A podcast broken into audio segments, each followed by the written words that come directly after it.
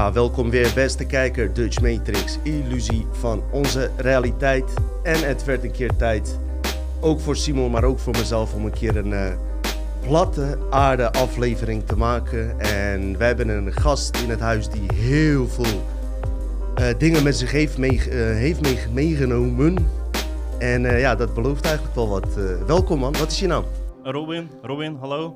Welkom Robin. Ja, dankjewel. Ik uh, zie in ieder geval wel dat je je verdiept hebt. Dus uh, ik ben uh, zeer benieuwd naar wat je gaat doen.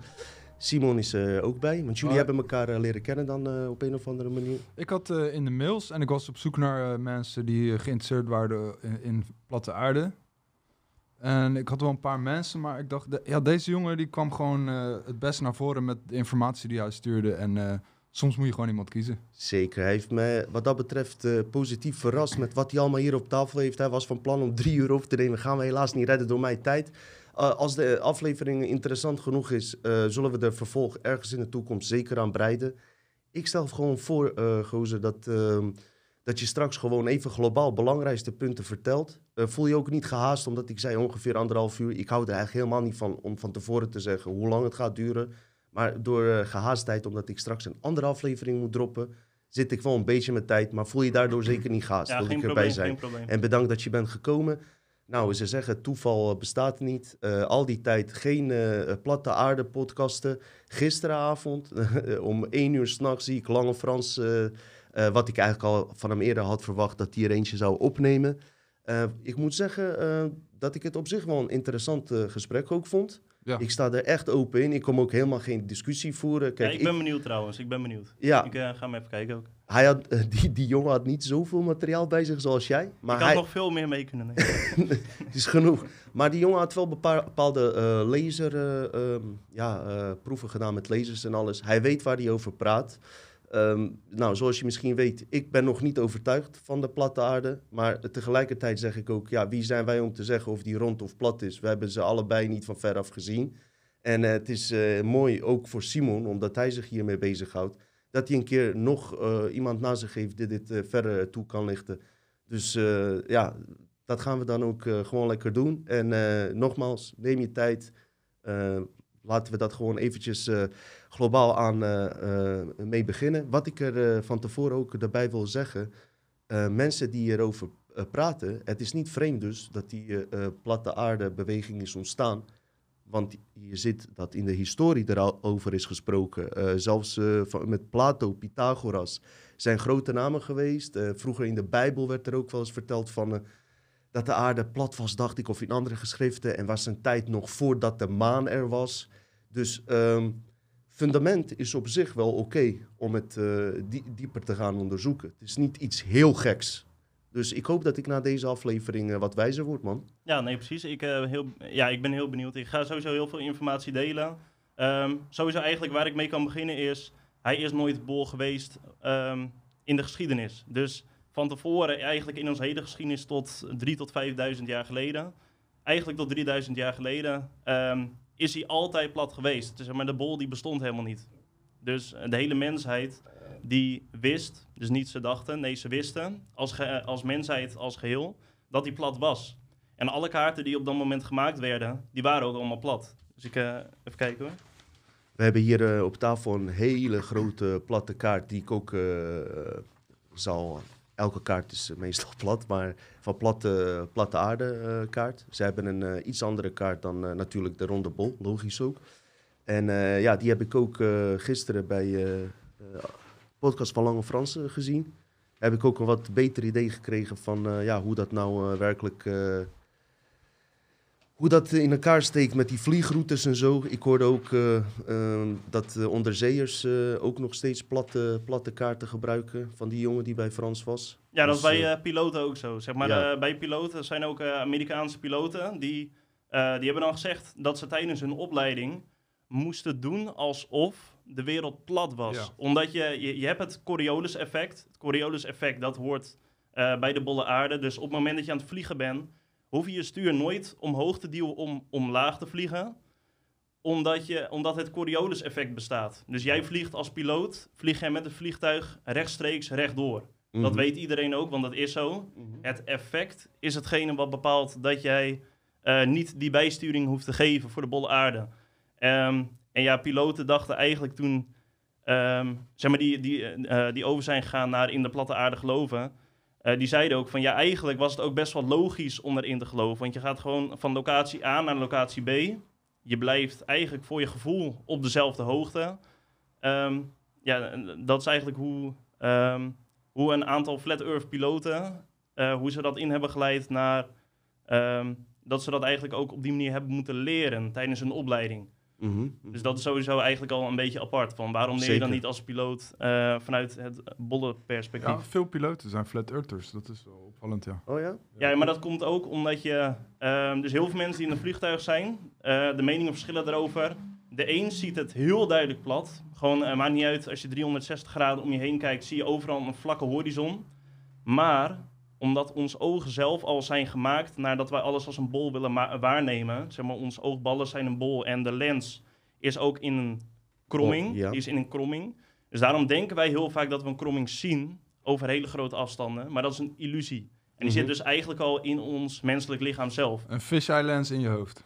Ja, ja, soort van. Ja, dat is weer wat astronauten gebruiken. Zeg maar, Ja. alle flat earthers weten dat, omdat je dat... eh, dan gaan ze het effect van de bolle aarde gaan ze extreem overdrijven met de fisheye eh ball lens. Dat hij eigenlijk, ehm, ja, tijdens dat je filmt, trekt hij ehm, het camerabeeld helemaal krom. Mm. En eh, Mm. ja, dat zie je Ook die eigenlijk... heel- illusie krijg je ook. eh, ja, ja, maar enorm sterk. Mm. Waardoor het echt enorm een bol lijkt. Heel erg. Maar ehm, eh, in wat videomateriaal ga ik laten zien dat je heel veel live camerabeelden hebt. Die gaan heel hoog de horizon in. Tot Ja. eigenlijk in de ruimte. Ehm, ja, en die, die, die filmen dan eigenlijk die hele 360 graden. En dan zie je heel duidelijk dat alles vlak blijft. Dus al- zeg maar, alles om je heen blijft vlak. En dan, maar dan zie je de zon in één keer ook heel apart. Je ziet de zon in één keer eigenlijk als een kleine lamp. Ehm, ja, dat is ook... De flat earthers denken dat de zon niet 39 miljard, eh, miljoen mijl weg is. Wat ik eigenlijk, eh, een zon die 39 miljoen mijl weg is, vind ik te ver weg om een aarde te verwarmen. 39 miljoen mijl. Maar, maar hoezo vind jij dat? eh, jij weet toch niet hoe warm de zon is? Nee, maar als die echt zo warm zou zijn dat je iets kan verwarmen eh, op eh, 39 miljoen kilometer afstand of mijl, Ja? dan zou alles wat eh, daar, daartussen zit eigenlijk al helemaal eh, verbranden. En de, Maar wat zit ertussen? Bedoel je eh, kometen die ertussen... nee, ik bedoel dat de zon eh, boven onze wereld rondjes draait. Oh ja. En dat, dat eh, ik Ja, weet ja, niet of je daar al was met je verhaal. Ja, je zeg maar ongeveer 30.000 kilometer. Dus wat jij zegt, in plaats van die 93 miljoen, eh, sowieso NASA zelf gebruikt ehm, in alle diverse invalshoeken gebruiken zij onmogelijke getallen die wij als mens zijn niet na kunnen gaan. Dat is ook hun truc, eh, Ja. trucage, zeg maar. Wat weer van de Freemasons afkomt. Maar ehm, ja, hun, hun gebruiken gewoon allerlei getallen die wij zelf nooit na kunnen gaan. En daarom Klopt. kunnen wij als mens dus ook nooit met de juiste instrumenten te komen om, te- om het tegendeel te bewijzen. Mhm. Maar welke bewijzen je wel weer kan hebben, als je dan gelooft dat hij dichtbij staat, moet je ook bewijzen dat hij dichtbij staat. Precies. En eh, dat doen ze dus met die camera's. Ehm, waarschijnlijk zal het zo in eh, beeldmateriaal voorbij komen. Ehm, die zon, die eh, zie je eigenlijk dat die zonnestralen 360 graden om zich heen heeft. En het vreemde is dan, op het moment dat hij die zonlicht op aarde schijnt, als hij dan zo gigantisch is, want zon is heel veel groter dan aarde zelf, Mhm. Als dat echt zo gigantisch is en zoveel groter dan aarde, dan heb je dus een heel grote bol. Mhm. Die schijnt licht op een hele kleine bol. Ja. Wat klopt daar niet aan? Dat alle schaduwen en alle lichting, eh, lichtsinvallen loodrecht moeten zijn. Dus al die eh, lichtstralen, die moeten loodrecht zijn waar je hem ook eigenlijk opmeet. Mm. Maar, ehm, van, eh, gewoon vanuit de bolle aarde gekeken, als je dan kijkt naar al die lichtstralen, dan lopen ze juist uit elkaar. Zeg maar, ze, lopen verspreid uit elkaar. En dat houdt in dat het een lichtbron is die veel dichterbij ons staat. En zijn licht, eh, eh, zeg maar als een eh je moet het eh, een beetje zo zien. Dit is de zon en dit is de aarde. Nou, plat, zo.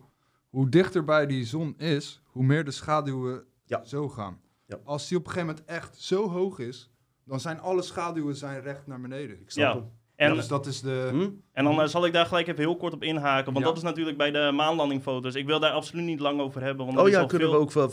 Als we straks tijd hebben, eh, plakken we er toe. Maar zeg ja, maar hoor. Ja, dat Tuurlijk. is al zo bekend in principe bij mensen. Maar eh, voor mensen die het niet weten, ehm, de foto's die op de maan zijn gemaakt. eh zon is je enigste lichtbron. er is Mhm. geen andere lichtbron dan de zon. De maan?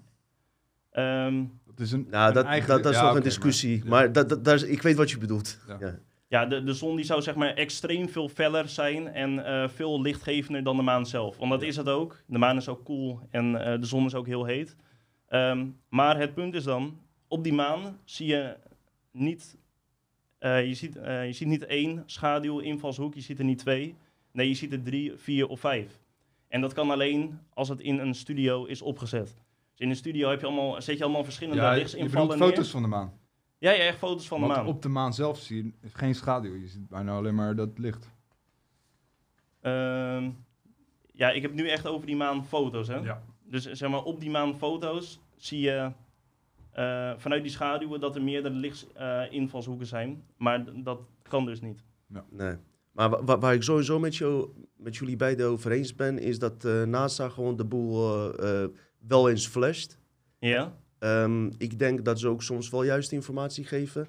Alleen, ehm, daar kunnen we het straks over hebben. Eh, daarmee is nog niet gezegd dat de aarde zeg maar plat is. Maar daar hebben we straks nog wel over. Ja, Want, ja, precies. eh, ja. We zitten wel op één lijn dat NASA de boel loopt te flashen. En daar Ja. ben ik met jullie eens. Alleen de reden waarom is misschien anders. Daarom hebben we zo'n eh, mooi gesprek erover. Ja, begin met datgene wat je, wat je wilde. Ja. Ja, klopt. Want ik, ik zocht dus eigenlijk naar de afbeelding waar alle oude kaarten op staan. Dat is gewoon even een mooie verzameling, zodat je zowel vanuit beeldspraak van geloofssystemen Mhm. als gewoon wetenschappelijke kaarten ziet. Eh, ik weet niet of ik die even... Tuurlijk, die kan ik er doorheen plakken. Die kan je ons gewoon laten zien. Ja, ja. want eh, zal ik die Ja even hoor, prima.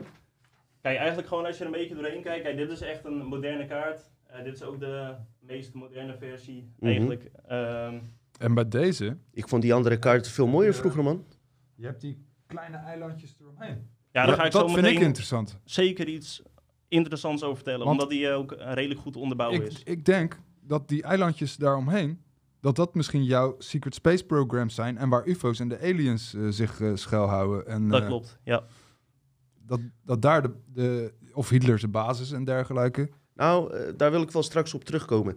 Kunnen we ons richten eh, nu eventjes eh, op die oude mappen? En, Ja, ja, ja. ehm, of je dat wil Ook met die toelichten? bomen. Ja, dus-. Zeg maar, waar ik Hele mooie mee- mappen trouwens, man. Ja, waar ik eigenlijk mee wilde beginnen was... eh, dus ik wil deze kaarten laten zien. Vanuit dit wil ik ook eerst even eh, uitleggen wat nou het platte aarde model is. Want dan eh, Mhm. weten mensen ook waar we eigenlijk over praten. Want dat is ook even het beste om mee te beginnen. Daarna kun je ook echt naar die sta- eh, standpunten eigenlijk toe gaan. Ja. Ehm, dus ja, ik zal hem eigenlijk zo goed mogelijk uitleggen voor het eh platte aardemodel. Dus het is een 360 graden cirkel, dus geen bol. En eh, de Noordpool ligt in het midden, dus dat is het centrum van onze aarde. En de Zuidpool, oftewel Antarctica, dat is een ring die, eh, en, dat houdt eigenlijk al ons water van ons eh, wereldbol, eh, wereldbol zeg maar, van de platte aarde, houdt hij het water binnen.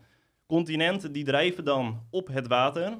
En vroeger zaten die ook allemaal tegen elkaar aan. Dat leerden wij ook vanuit de aardbol. Wij leerden gewoon dat vanwege aardschuiving of aardbeving en dergelijke, dat continenten steeds meer uit elkaar gingen. Dus eigenlijk als je naar de platte aarde kijkt, kun je ook nog visualiseren hoe die continenten tegen elkaar aanzaten. Ja. En dan heb je nog dat er verschuivingen zijn geweest in verband met dat Atlantis nu onder water is. Wat vroeger boven water was. Ja, Sommigen denken dat woestijnen vroeger de bodem van de zee waren. ja, dat klopt. Daar zie ik ook wel enigszins realiteit in. Omdat er heel veel piramides zijn gevonden eh, Op op de. Zuidpool, maar ook onder water. Alleen Atlantis zelf, ik weet niet hoe dat zit eh, binnen jullie research, maar ik heb daar zo enorm veel verschillende invalshoeken over gelezen. Dat je daar, dat je daar geen vast handgrip aan je komt kan. er ook nooit uit, Nee, want nee, nee, eh, echt het zat in een andere Nee. dimensie ook, Atlantis. Dat was in een andere dimensie. Waardoor je hele, nooit op een aardslevel gaat achterkomen wat daar is gebeurd. Ja, en wat ik daar...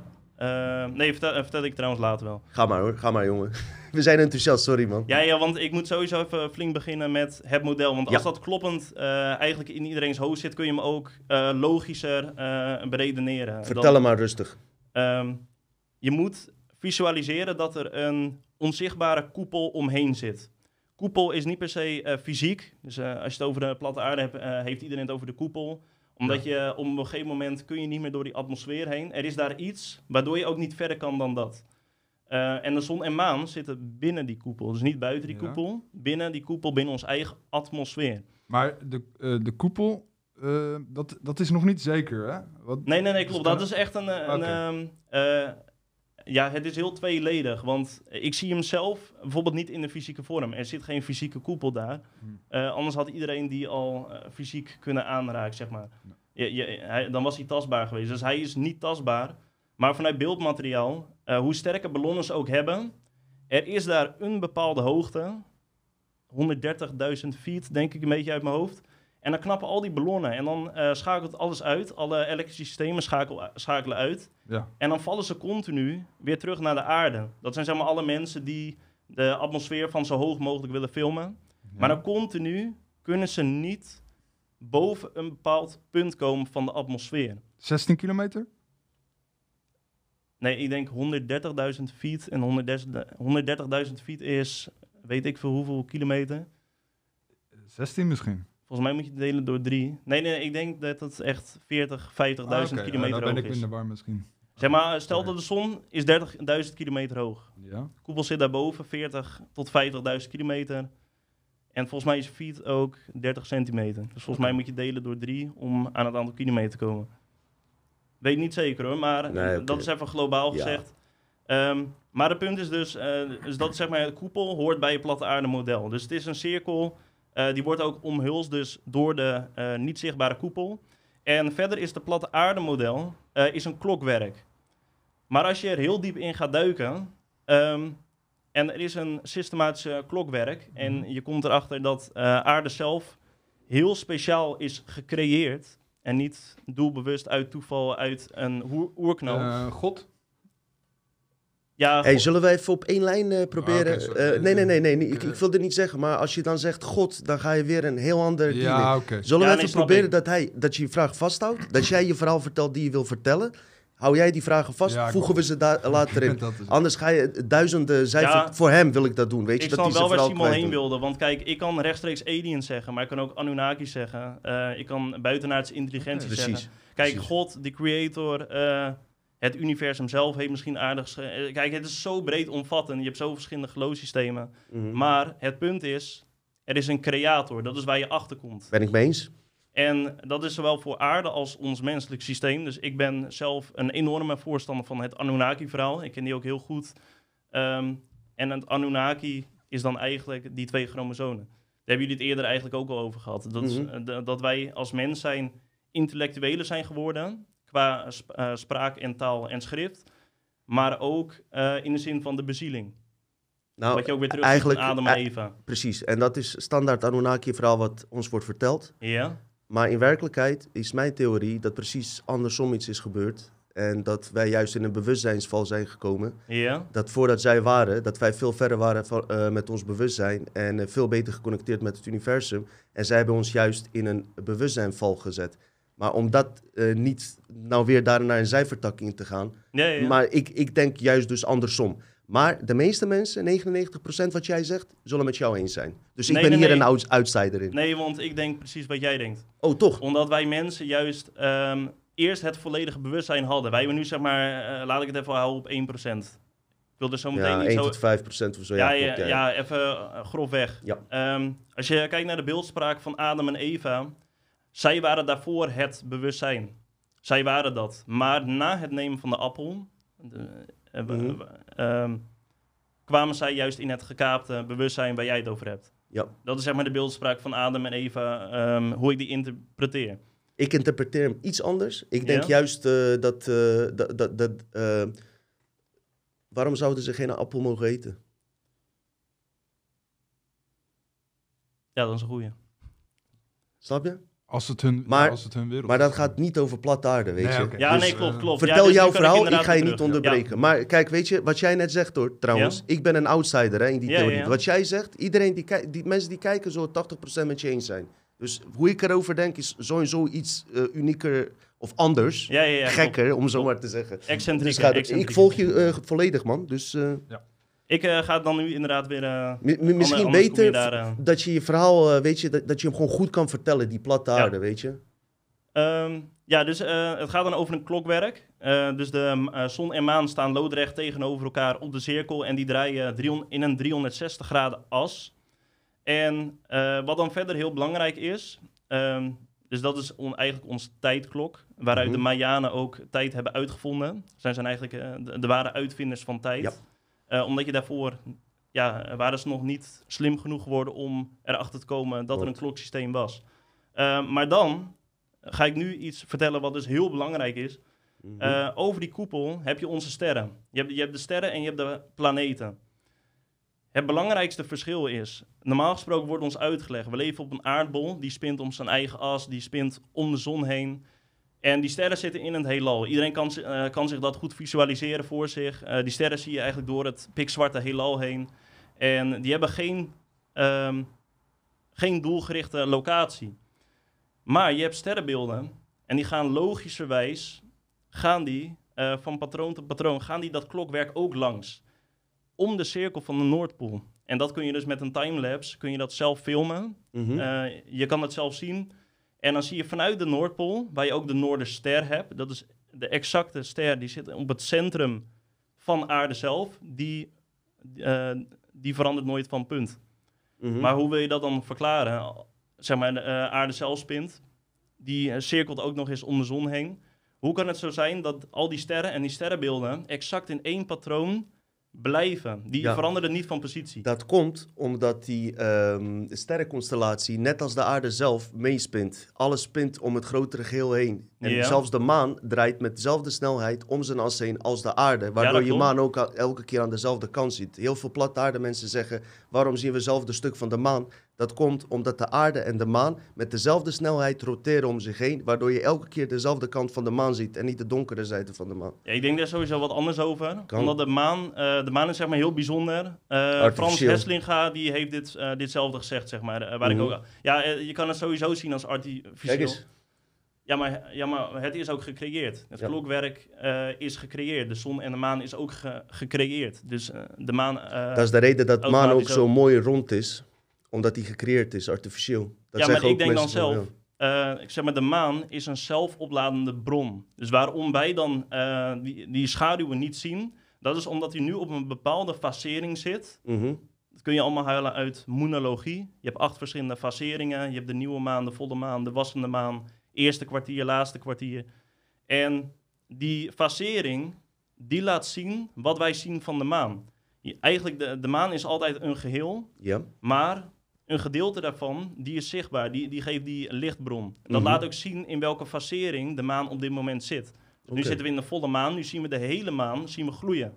Maar over een paar dagen wordt het steeds minder en minder. Ja. En dan heb je de halve maan. De, de, de maan die blijft gewoon de maan. Maar omdat het een zelfopladende energiebron is, die een eigen klokwerk weer Mhm. in zichzelf heeft, ehm, ja, zie je dus gewoon eigenlijk een gedeelte verlicht en een gedeelte niet. Mhm. En dat, zie, eh, dat, dat zien we eigenlijk dus letterlijk als een zelfopladende lichtbron. Oké. Die, ja, eh, ik, ik wil dat ook beeldend uitleggen eigenlijk, maar ehm, In, in relatie tot platte aarde, eh, wa- wa- wat is de relatie met maan tot platte aarde? ehm, ja, de maan is, ehm, net als eigenlijk de zon, belangrijk dan andere planeten, omdat ze een meer heftigere energie uitvloeden, eh, uitoefenen op ons als mens zijn. Maar Mhm. voor de maan heeft dat specifiek met water te maken. Oké. Dus aarde Ja, zelf, dat is dat, ja. Vloed en zo. En eh, mijn vriendin Ja, die ja, maandelijks klopt. ongesteld is en die shit allemaal. Dat, eh, moenologie heeft ook inderdaad exact te maken met ongesteldheid. zeg maar, daar kun je eigenlijk ook... ja, nee, dat, dat is gewoon serieus zo. Ja, Je, je kan hem op de maankalender, kun je hem eigenlijk eh, Ja. op de natuurlijke manier, eh, kun je hem eigenlijk uitrekenen, zeg maar. Ehm, maar wat dan de invloed is van de maan, de maan die bepaalt grotendeels ons karakter, maar ons emotionele karakter. Dus het heeft invloed op water. Nou, op aarde is meer water dan land. Maar in ons eigen lichaam is er meer water dan iets anders. Omdat wij 70% water zijn. Mhm. En eh, die maan die geeft dan zowel de invloed op ons als mens zijn zelf. Nou, jullie weten die waterkristallen. Als je positief naar water spreekt, krijg je de mooiste kristallen die je ooit hebt gezien. Zeker. Scheld je het water uit, krijg je chaotische, ehm, ja, cha- chaotische constructies. Mhm. Zo werkt het ook in ons lichaam. Dus als wij positieve straling krijgen, wat we ook van de maan krijgen, dan zijn we zelf eigenlijk ook in een meer positievere staat. Zeg maar, op dit moment is ons pijnopenklier staat ook meer open, omdat het volle maan is. En we hebben meer geladen energie. Mhm. Nee, dus dat is eigenlijk de invloed van maan eh, op ons als mens zijn en op eh, de aarde. Er is meer criminaliteit met volle maan. Ja, ik denk ook dat man, eh, in mijn theorie, eh, mijn onderzoek, heeft er juist voor gezorgd dat we in een 3D-matrix eh, zijn gekomen. Eigenlijk een ehm, soort van, eh, in combinatie met Van Allen belts, waar heel veel plat, eh, plataarde mensen mij eh, zeker eh, mee eens zullen zijn. Zeg maar die onzichtbare tralies hè, waar jullie over hebben. In mijn onderzoek is naar voren gekomen dat dat juist extern is ingevoegd toen we in de vijfde dimensie zaten om ons op te sluiten in een 3D-wereld, zeg maar. Jij, eh, ja, maar daar kan ik nog En dat, dat zou misschien eens nog kunnen samengaan met die, eh, met die Van Allen belts waar jullie het over hebben, zeg maar. Dus een soort opsluiting. Maar ja. goed, Zeg maar, ja, ja, klopt. Maar wij willen die van? Ellenbeeld, wij willen die van Ellenbeeld willen we inderdaad verplaatsen naar de koepel. Aha. Die niet per se fysiek is. precies. Dat kan ook een energetische koepel zijn. Ja.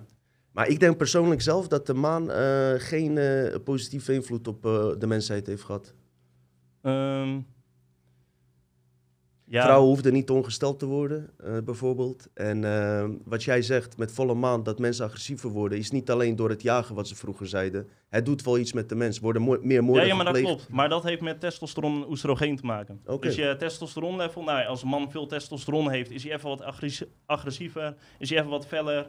En een vrouw heeft dat ook. Dus Mm. eh, met eh, hogere oestrogeenlevels is een vrouw meer haarzelf en is ook gewoon, eh, ja, hoe moet je dat zeggen? Ehm, Primitiever. ja, dat, dat heeft daar meer mee Ja. te maken, zeg maar. Ja. Dus dat heb je dus ook met de volle maan. En dat komt dan weer, dat heeft de directe link met dan meer overvallen, meer, eh, Ja. weet ik veel wat. Duidelijk. En wa- wat is de relatie zeg maar, met plataarde, eh, zeg maar, daarmee?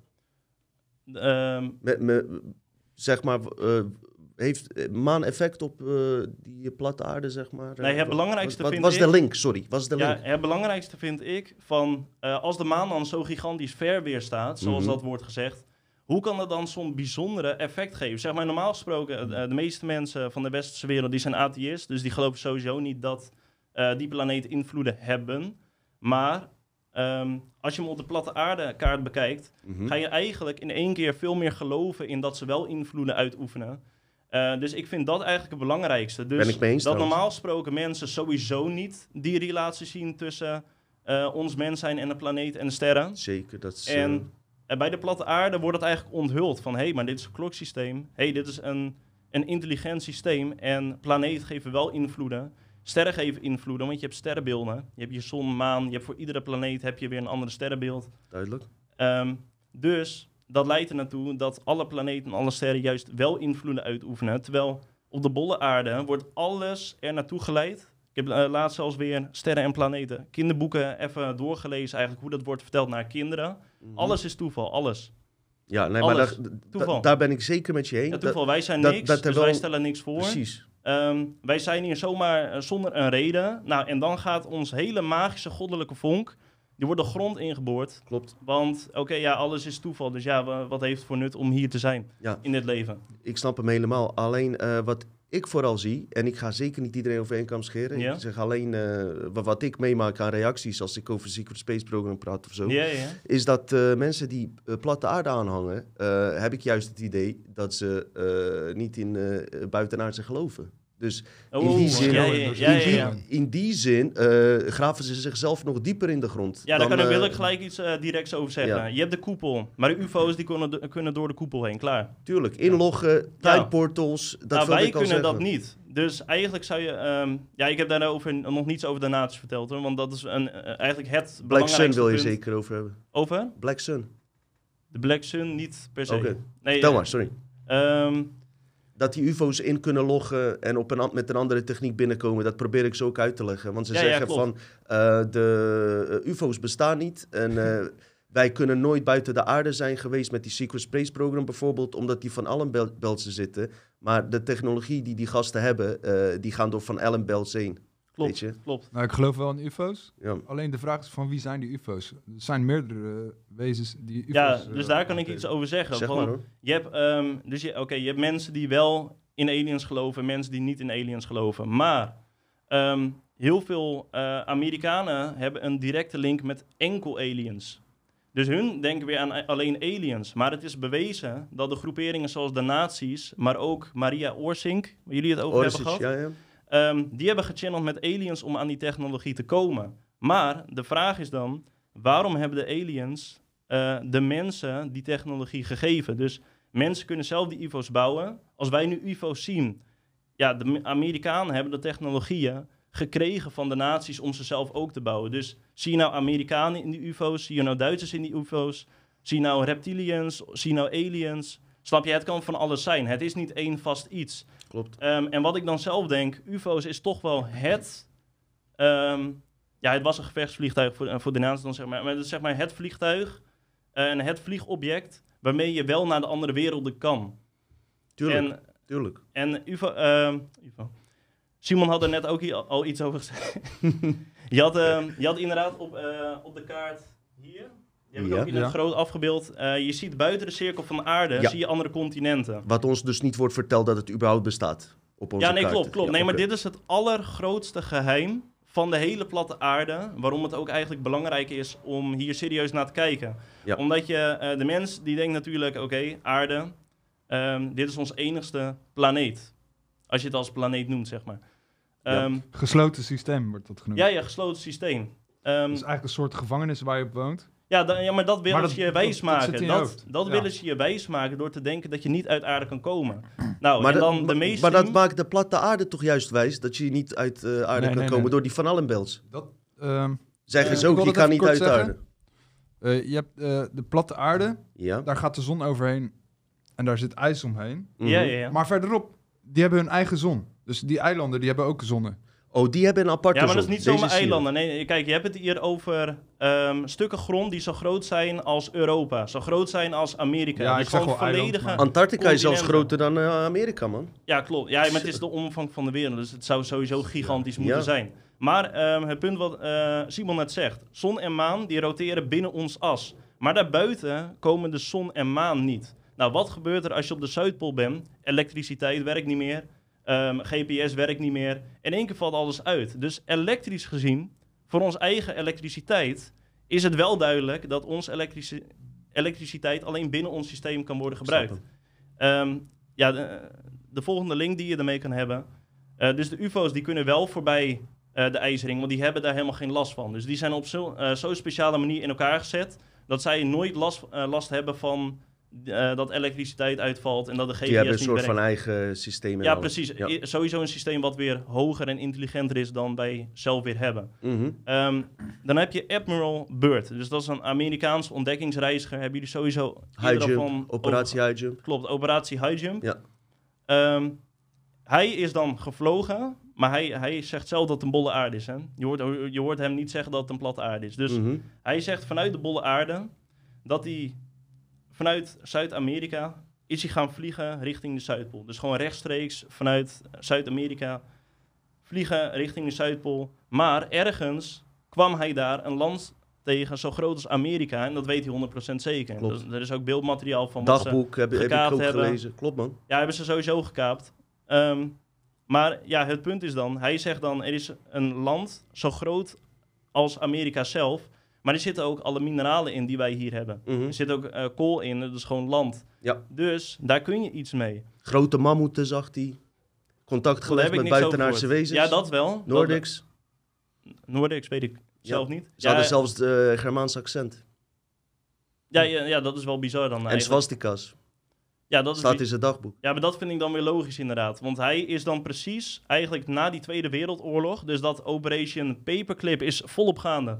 Ze zijn bezig met raketten, ze zijn bezig met UFO's in Amerika. De nazi's en de Amerikanen die werken samen naar een grote geheel, neem ik aan. Het is iets gecompliceerder, maar uiteindelijk zijn ze wel gaan samenwerken, klopt. Ja, ja, kl- ja. Ja, zeg Want maar, je had, eh, zeg maar, die reptilians, die hebben voor Hitler in Antarctica die basis gebouwd. En die Ja, ja, UFO's hebben ze, die Dark Fleet hebben ze ja, daar Nieuw gebouwd. Schwabenland. Klopt, Nieuw Schwabenland. juist. Klopt, maar de- die informatie, eh, zeg maar, da- daar- daarmee liggen we op één lijn. Omdat Zeker. De nazi's hebben dan weer de technologie moeten krijgen van eh, de reptilians. Hoe, eh, hoe hun zelf daarmee eh, weer hebben kunnen vliegen, zeg maar. Mhm. Even kijken, was een punt dat ik net wilde maken. Admiral Burst, dat hij die, daar vloog, zeg maar. Ja, nee, klopt. Hij vloog. Sowieso zag je echt bizarre dingen, hoor. Dus dat zo, gewoon allround zag je echt bizarre dingen. Maar het punt is... Na Admiral Byrd is er nooit meer iemand geweest die verder die onderzoek ging doen. Terwijl dit eigenlijk het meest interessante onderzoek is van ons hele wereld. Want ja, Mhm. er is een nieuw continent gevonden. Onbewoond. Nou, wat zij dus eigenlijk hebben gedaan. Dus eh, NASA en de nazi's liggen op één lijn. Werner von Braun is de hoofd, een van de hoofdoprichters van NASA. Gevestigd in Amerika. Dus ja, dat is al. eh, volgens mij begrijpen heel veel mensen dat niet. Dus dat een, een hoofd-nazi-lid, echt een van de aller, allerhoogst aanstaande, die zat samen met andere nazi-leiders bij de oprichting van NASA, gevestigd in Amerika. Dus de nazi's zijn juist verplaatst naar Amerika, waar ze juist nooit meer getraceerd werden. Want ze kregen nieuwe paspoorten, nieuwe identiteit, Ja. eh, ze kregen een nieuw leven, zeg maar. Ehm kijken. Je was bij die beurt. Ja, het, be- het, het belangrijkste wat ik gewoon eigenlijk kort wil zeggen is... eh, ze doen er alles aan om ons dus te laten denken dat aarde één Mhm. stuk land is... eh, en dat, dat, dat er niks meer is dan dat. Daar doen ze ook echt alles aan. Daar, daar hebben ze, Zeker. weet ik veel, hoeveel eh, manipulatieprogramma's voor gebouwd. Maar het hele punt is dus van de platte aarde... dat die andere continenten er wel zijn. En dan ga je Mhm. heel anders naar ons hele universum kijken. Je gaat anders naar het heelal kijken. ehm, anders naar de ruimte. Hoe wij dat allemaal hebben gevisualiseerd in ons hoofd. Mhm. En ja, dat is zo anders dat je een soort van gigantische mindfuck krijgt als je eh, verdiept in de platte aarde. Je krijgt zo'n grote mindfuck, want jouw hele leven, daar kom je dan weer op met eh, zoveel andere conspiracies ook. Hoe meer je verdiept, hoe meer je erachter komt Hoe groter dat bijna alles in je leven een leugen is. Ja. En dat is met de platte aarde. Ik bedoel, hoe grote leugen wil je hebben? We hebben het zeg maar over de platte aarde. En ja, eh, zeg maar, welke leugen is eh, groter dan dat? Nou, de, de nou, wereld waar je op leeft. Nou ja, kijk, ik vind het, eh, ehm, wat je zegt, blijf onderzoeken, blijf onderzoeken. Maar ook belangrijk om het van eh, meerdimensionaal en uit de matrix te bekijken. Want tot voor kort, wat je net vertelde over Admiral eh, heb ik dat gedacht, tot, tot een half jaar geleden. Totdat ik een optie hoorde dat, dat je eigenlijk in een andere dimensie was beland. En dat, dat het gewoon een. eh, en, en, en dan vervalt alles. Eh, je hebt ook. eh, Mickey van Leeuwen heeft het toevallig in, gisteren in een aflevering gehad van Corey Good, Insider van Secret Space Program. Die werd dan in de inneraarde gezet.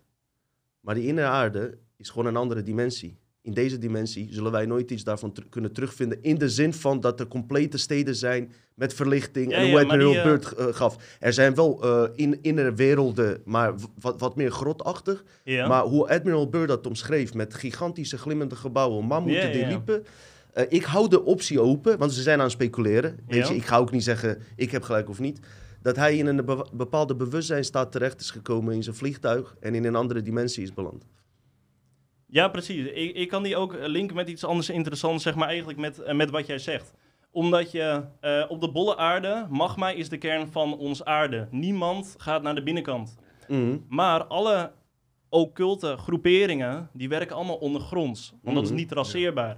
Wat ik dus denk, en want dat, dat is in één rechtstreeks lijn met de platte aarde. Ik denk dat die magma anders in elkaar zit. Je hebt sowieso die vulkanen, dus ik ontken dat niet. Er is magma en, en gigantische hitte ondergronds.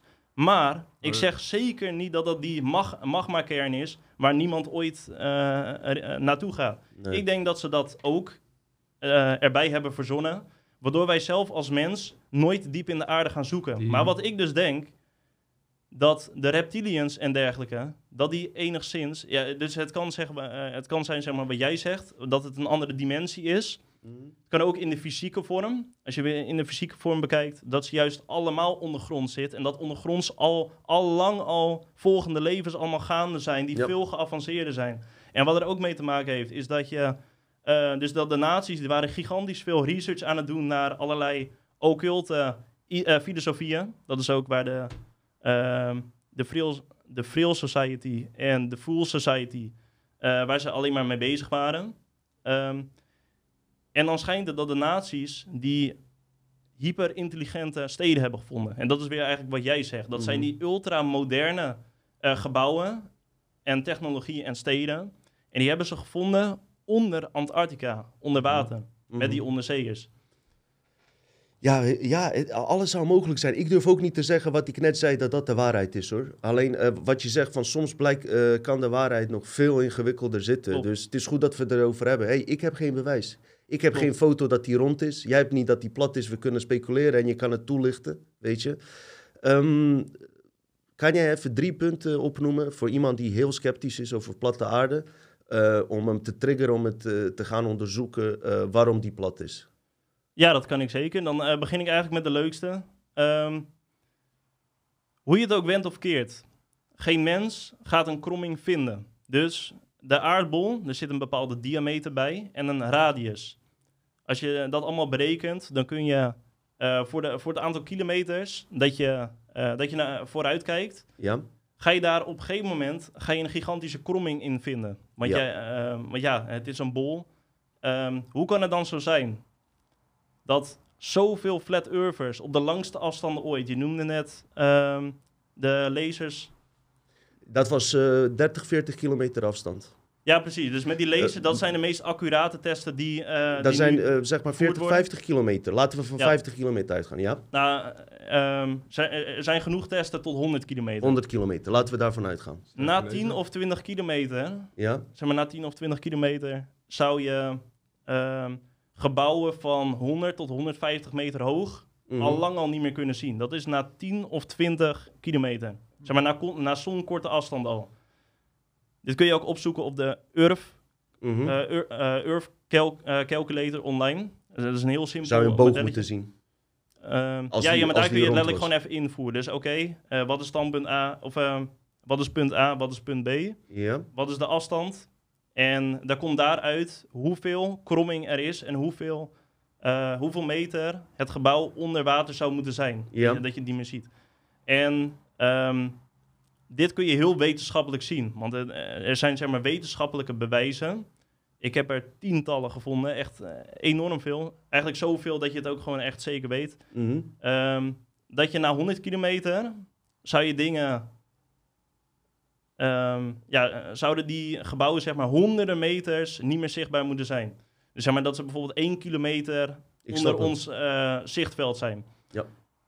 Maar die zitten exact op één ooghoogte met die beste lasers. Dus hoe verklaar je dat? Zeg maar, hoe willen mensen die in de bolle aarde geloven, hoe willen die daar een tegenbewijs op weten te vinden? En dat vind ik ook zeker een uitdaging. Ja, ik heb, ik heb er wel een antwoord op. Ja? Ehm, zeg maar, eh, dat NASA ligt, eh, kom ik weer op terug. Ik Ja? heb eh, nooit, daar ben ik met eh, platte aarde mensen helemaal mee eens, nooit een duidelijke foto van de aarde gezien. Je ziet die sterren niet en dan verklaren ze wel dat die camera's op de maan...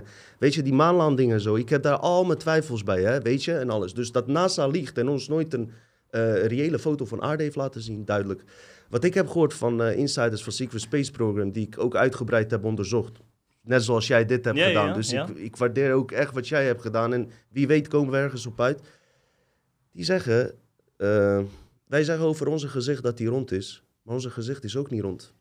Toch? Het is meer een patat, eh, zeg maar een aardappel, toch? Ja, ik weet wat je zegt, inderdaad. Als ik dit even kan zeggen. Dus op het moment dat jij, ehm, daarom vraag ik aan jou, hoeveel kilometer hebben ze dat gedaan? Hun techniek is nog niet zo ver om 10.000 kilometer vooruit te zetten. Nee, hoeft ook al niet. Als dat jij- hoeft al niet. Nee, maar als jij hier begint met meten en Ja. mijn gezicht is rond en de aarde is niet helemaal rond bol, die is meer als ons, eh, laten we zeggen, volgens mijn theorie, meer als een aardappelachtig iets. Even mijn theorie, ja? Ja, ja, ja. In die zin is die, nou niet, niet helemaal zo, er zitten vlakke stukken in. Dus eh, ik stel je voor, mijn gezicht is rond, ik ga hier meten, tot hier. Die 50 kilometer waar je het over hebt, is een klein stukje. Dan is die recht. Maar is dat op alle punten op de wereld zo? Dat zouden we eens, eh, eens moeten kijken. Op meerdere punten op de wereld. En daar hebben ze, weet je, eh, daar zou ik wat meer van willen weten. Zeg ik dat je geen gelijk hebt? Nee. Maar eh, dat is wel een iets wat mensen die dat doen, is op meerdere punten op de wereld is dat gaan uitzoeken, zeg maar. En misschien hebben ze dat ook gedaan. Maar wat ik heb gezien, waren, wa- zijn de afstanden te kort met de techniek die ze hebben. Om dan meteen te concluderen dat de aarde plat is, naar mijn idee. Ja, wel, eh, wat ik sowieso eh, vind is dat ze wereldwijd overal testen hebben gedaan. Dus ze, ze hebben dat al Dat wel? overal gedaan. Ja? Ehm, ook ehm, weet ik dat het klopt wat jij zei. Stel, je bekijkt het weer vanuit de bolle aarde. Je hebt Neil deGrasse Tyson, dat is wel een Freemason. eh, ehm, Ja, die hoort hier ook helemaal bij.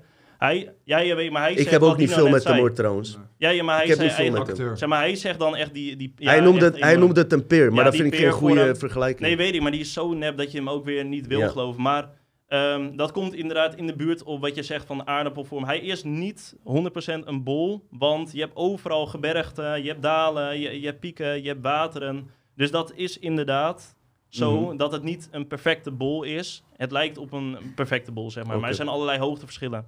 Maar dat wil nog niet zeggen dat als je die strakke afstanden over, ehm, of over het water of over, ehm, of over stukken land schiet, overal ter wereld. Want ik heb, ik heb er zoveel gezien, omdat dit eigenlijk zeg maar, het hardste bewijs van de platte aarde is. Mhm. En ehm, het leukste is dan, ze vinden niet eens een paar meter verschil.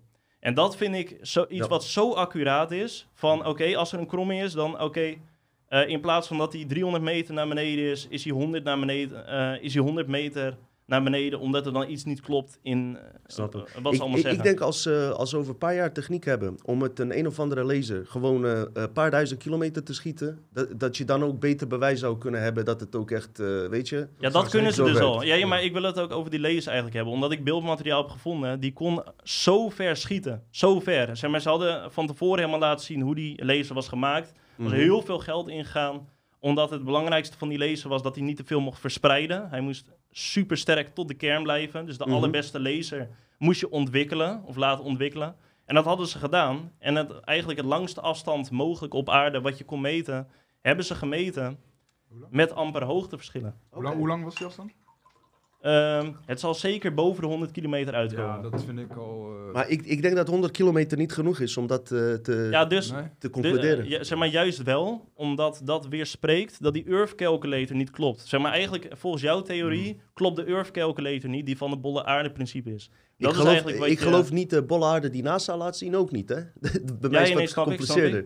Eh, weet je, wat NASA's agenda, ik heb daar een heel ander verhaal over. Maar eh, ik denk zelf dat je een eh, harder punt zou hebben als je 1000 kilometer, 2000 kilometer kan laten zien.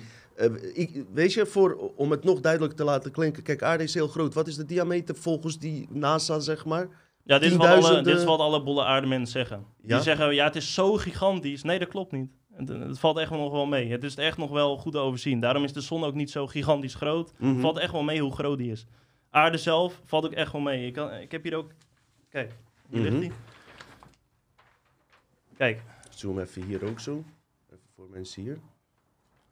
ja, hier zie je gewoon eigenlijk de diameter van aarde. Mhm. Eh, dat Ehm, valt Ja, zo heel mee, veel ja. is dat helemaal niet. Onze aarde is best wel klein. Wat- 65.000. eh, nee, nee, nee. Sorry? Eh, Die onderste. Deze. Ja, ja, die. Dus zeg maar 25.000 kilometer. 35. Nou, ik denk dat je. Ma- mijlen. Oké. Oké. Punt 1 is duidelijk, gozer. Eh, Ja, ja, dus dat was eigenlijk, zeg maar, eh, eigenlijk een bewijs waar alle flat earthers mee beginnen. Oké. Ehm, ja, je kan er nog zoveel meer diepgang aan geven, maar dan... ehm, Als ja, je dan- zegt tweede punt om iemand eh, te triggeren om het verder te onderzoeken. ja, dat is sowieso de vliegroutes. Omdat er vliegroutes... Er zijn een paar routes die... ja, die weerleggen het zo duidelijk dat, dat je niet echt anders omheen kan. Ik zie hier dat je een kaartje hebt. Ja, dus niet? ik zal hem eerst gewoon even simpel uitleggen. Ja. Een vliegtuig vliegt van eh, punt A naar punt B. En dat is op de bolle aarde, zeg maar. Mhm. Ehm, Ja. Het vreemde is dan dat de vliegtuig een tussenstop maakt.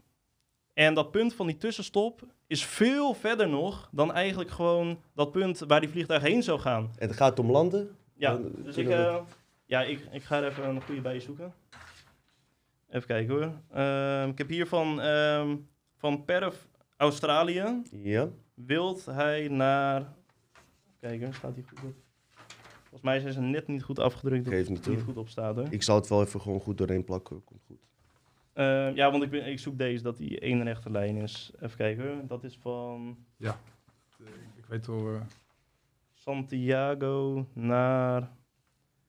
Ja, van Santiago naar Sydney. Santiago zit in nou ja, Zuid-Amerika, ik weet niet welk land. En dan maken ze Van, een, eh, een vage tussenstop, zie ik ergens. Ja, ja, dus eh, ze wilden zeg maar even heel kort van Chili willen ze naar Australië. Ja. En om van Chili naar Australië te vliegen, maakt ze een tussenstop bij de Verenigde Staten. Ze gaan niet zo.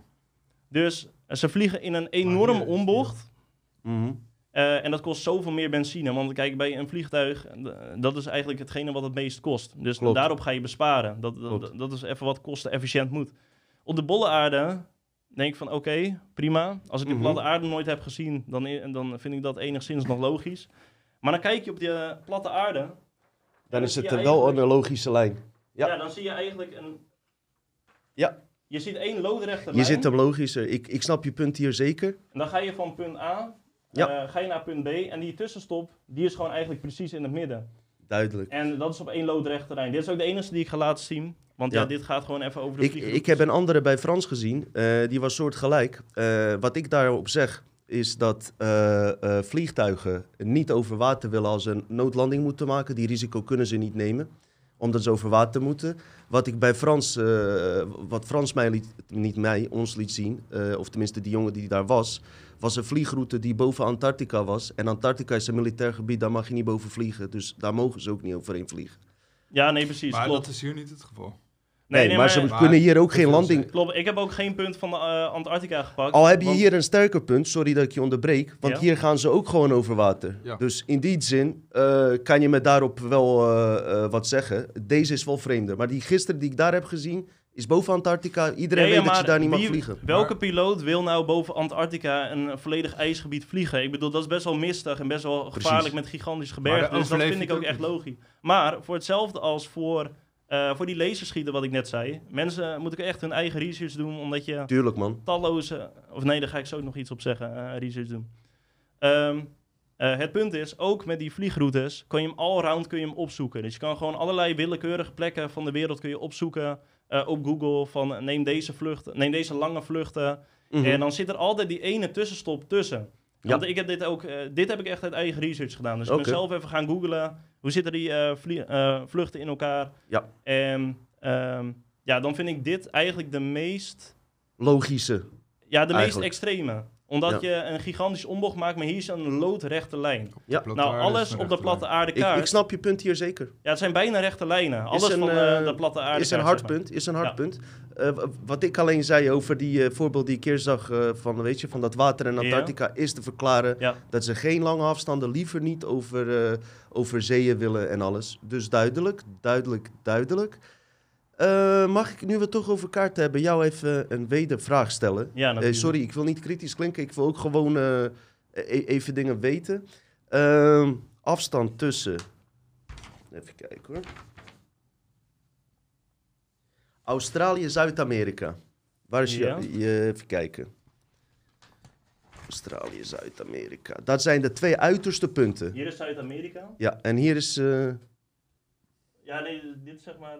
Dit is Zuid-Amerika, dit is Amerika. Ja, eh, volgens de platte aardekaart is de Australië en Zuid-Amerika zijn die twee punten het meest ver van elkaar. Volgens de platte aardekaart. ja, ja, ja. Een vliegtuig eh, doet er 12 uur over, ja, in het echte leven hier zeg maar, ja.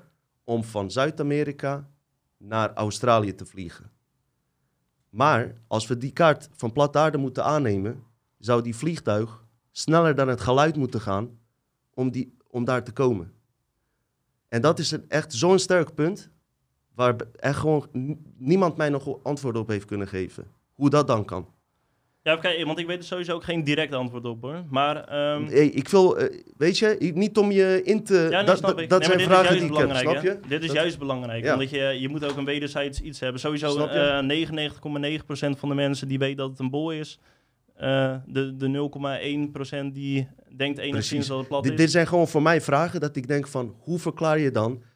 Dat, eh, want als die niet bol zou zijn, zouden ze veel sneller eh, daarheen eh, komen. Jij weet Dan- waar, eigenlijk zou je hem dan exact moeten zeggen, hoe, hoe je hem net zei, dat mensen die ook even zelf opzoeken. Kijk, kijk wat er is gedaan. kan ik ga, ik ga je ster- sterker nog vertellen. Er is een, toen zijn er mensen die in platte aarde ge- geloven, Ja, die hebben toen gezegd van... Ja, maar dat is een complot, want ze doen er veel langer over in werkelijkheid. Maar ze zeggen dat het 12 uur is. Toen is er een blogger geweest, ik ben even zijn naam kwijt. Die is gewoon zelf vliegtuig ingestapt. ja. Heeft alles bijgehouden. Heeft in de vliegtuig coördinatie via, via zijn Apple ehm, eh, software of eh, een of andere applicatie. Heeft nog coördinaties doorgegeven en alles. Hij zegt, wat hij wel trouwens zei, tussendoor waren er onduidelijk eh, eh, geo- ge- ge- op een gegeven moment had hij geen bereik, kwam het op neer. Maar hij zegt, ik ben toch echt binnen 12 uur ben ik van die plek naar die plek gekomen. Maar dan zou ik dat zelf ook weer logisch vinden. Want jij het nu over 12 uur. Ik ben ook al een aantal uren tegengekomen. De aarde is nog steeds niet groot. Dus die afstanden zijn ook nooit eigenlijk heel lang. Als je van al die vliegtuigvluchten, als je die bekijkt.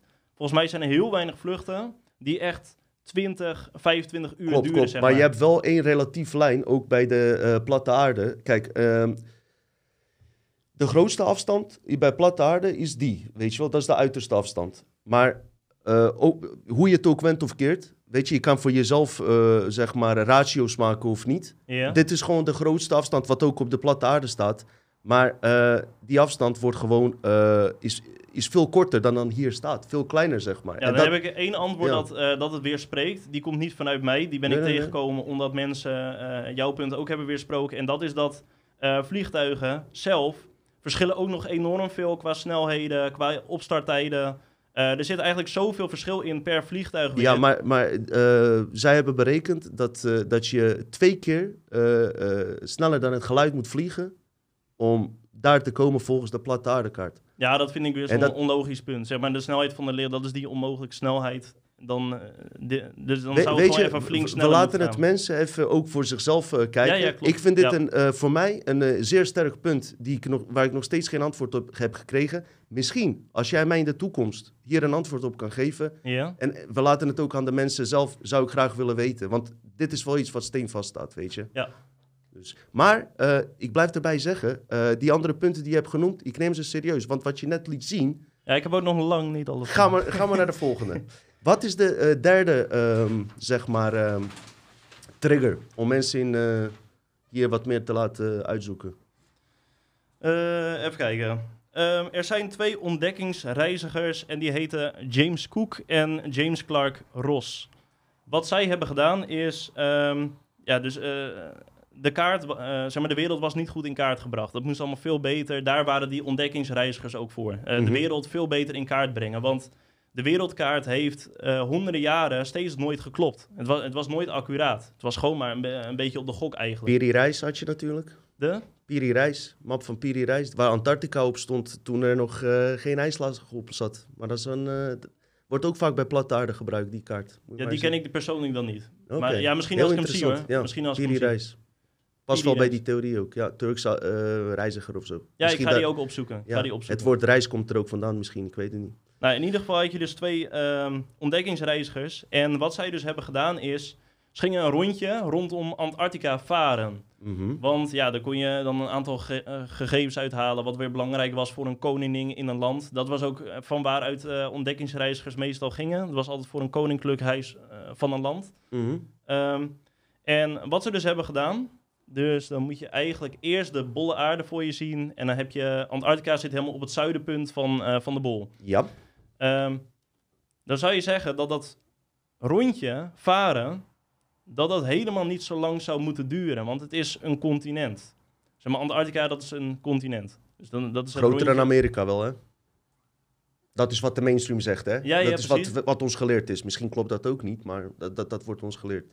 Het is een gigantisch groot gebied. Ja, maar dat denk ik zelf ook wel hoor. Als je hem zo bekijkt op de bol. Zeg maar, de Ja. Noordpool is echt klein. Zuidpool is echt uh, behoorlijk fors. Dus dat zou makkelijk groter kunnen zijn dan Amerika. Dat, is dat sowieso. Want de Duitsers, dat gebied wat zij hebben opgewijst, Nieuw-Swabenland, was exact even groot als Duitsland. En dat was nog niet lang niet alles. Ja, ja, precies. Nee, maar dat, dat, dat Zweden sowieso- hebben koningin eh, Elisabeth natuurlijk, die heeft eh, stukken grond daar. Ja, daar weet ik ook nog Ja. interessante dingen. Zeg maar, koningin. Elisabeth is ook zeker vager ehm, dan dat de meeste mensen denken, zeg maar. Ja. Eh, omdat zij ook een van de meest beroemde magische occulten van de wereld voor zich heeft laten werken. Dat was John Alistair. Crowley. Ja, ja, ja, eh, dat zijn zeg maar de beste vriendjes. Dus zeg maar John Dee en Alistair Crowley, Ja. die, die horen bij elkaar. Had je die Duitser nog die met Hitler werkte, die, die Rudolf Hess. Ja, ook nog. Ja, zelfs ja. die gast van, eh, hoe heet die, van ehm, Scientology was erbij betrokken. Ron Hubbard. Ja, die ook nog. Ja, ja. Ja, Jo. Dat, was, dat was nog de good guy achteraf, maar het is een heel lang verhaal. Ja, bizar. Ja. maar dat is ook letterlijk eigenlijk hoe Hitler langzamerhand in de Fool Society, die veel eerder al bestond, werd betrokken. Want eh, Hitler was niets meer dan een buitengewoon presterende soldaat. Precies. Hij was zo buiten, eh, buitengewoon presterend dat ze hem de volledige, eh, ehm, de, vo- het volledige beeld wilden geven. Hij had gewoon die charisma in zich. Klopt. Daarom ging hij ook naar drama. Hij wilde zichzelf nog beter eigenlijk laten overkomen. En ze hadden een poppetje nodig wie ze de schuld konden Ja, geven. precies. Maar dat doen ze eigenlijk met alles. Hè? Ze hebben altijd het gezicht, die wordt dan wereldberoemd. Dat Daar zijn, we, daar zijn we het sowieso over eens. Ja, ja, ja, maar jullie zitten volgens mij 10, 15, 20 jaar hier al in. Ik zit hier net Die- 2,5 jaar in. Wauw, wauw, serieus. Ja, dat is hey, zeker niet langer dan 2,5. Mag ik even eh, zeggen, even tussendoor, maakt niet uit of we het met alles eens zijn of niet. Ik vind wel dat je onwijs goed bent voorbereid en dingen die je allemaal hebt gebracht, eh, respect man. Ik vind dat je het ook eh, tot nu toe ook heel goed uitlegt. Ik Ja, tussendoor zeggen. Ja, sowieso vind ik beeldend uitleggen heel belangrijk. Ja. Omdat je, ehm, ja, zeg maar, er wordt zoveel gepraat dat je daar eh, af en toe een beetje op afhaakt. Terwijl je, als je dan een paar goede afbeeldingen erbij zou zien, Ga ik ook of doen voor filmpjes. je. Nee, maar dat heb je bijvoorbeeld ook al in je video's. Ja, Dan heb je even zo'n goed beeldstukje hierbij. Eh, en dan zien mensen waar je het over hebt en is het, oh ja. Ja. Dan is het in één keer zoveel duidelijker. Dus eh, ja, dat vind ik zelf ook altijd eh, gewoon belangrijk. Dat betekent Ehm, dat je een echte menselijk wezen bent. Mensen die beelden denken. Een goddelijke wezen. Goddelijk wezen, ja. Eh, Geen maar, ja. Maar om even terug te komen op die ontdekkingsreizigers. Eh, dus ze gingen een rondje varen om Antarctica. Ik zal hem even heel kort houden. Mhm. Ze hebben een afstand afgelegd van tussen de 50.000 en de 60.000 kilometer. Zo. De omtrek van Antarctica is 12.000 kilometer. Ja, dat geloof op de, ik wel. op de bol, hè? ja, ja, ja, dat, geloof gewoon- ik wel, ja. Nou, hun hebben er drie tot vier jaar over gedaan. En, maar, het is een, eh, zeg maar het is een groot continent hoor, maar Mhm, mhm. niet zo groot. Nee. Niet zo groot, niet zo gigantisch. Meer aardoppervlak heb je daar. Ja, snap je? Ja. ja. Dus, dan kijk je natuurlijk wel op de platte aarde. Dat hebben we net al, eh, al eerder besproken. Zeg maar, de Antarctica is die ijsring. Maar wat is de diameter van, eh, van de cirkel van de platte aarde? Mhm. Dat is Bijna ongeveer... 24.000. Hoeveel? Ja, er stond daar eh, die kaart die net al... Nee, nee, nee, nee, nee, nee, dat is de... Ik zeg het verkeerd. Ik heb het nu over de omtrek. Ik had het net over die diameter. Maar ik heb het nu dan even over de omtrek. Omdat ze een cirkel zijn Van gaan de varen. platte aarde. Ja, van de platte aarde. Die is 60.000 kilometer ongeveer. Dus dat is echt eh, de omleiding van Voor- ons voor water. omtrek is dat niet eens zo heel veel.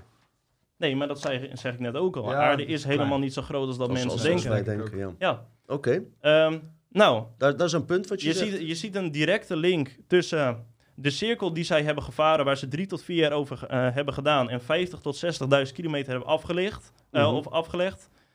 En dan zie je in één keer Antarctica zelf, eh, op de bolle aarde. Ja, En dan denk je, vier jaar, ik snap over dat cirkeltje. hem. Ik snap hem. En die afstand, terwijl mm, wetenschappelijk, Ja. want, in die tijd wisten ze nog niet dat het 12.000 kilometer was.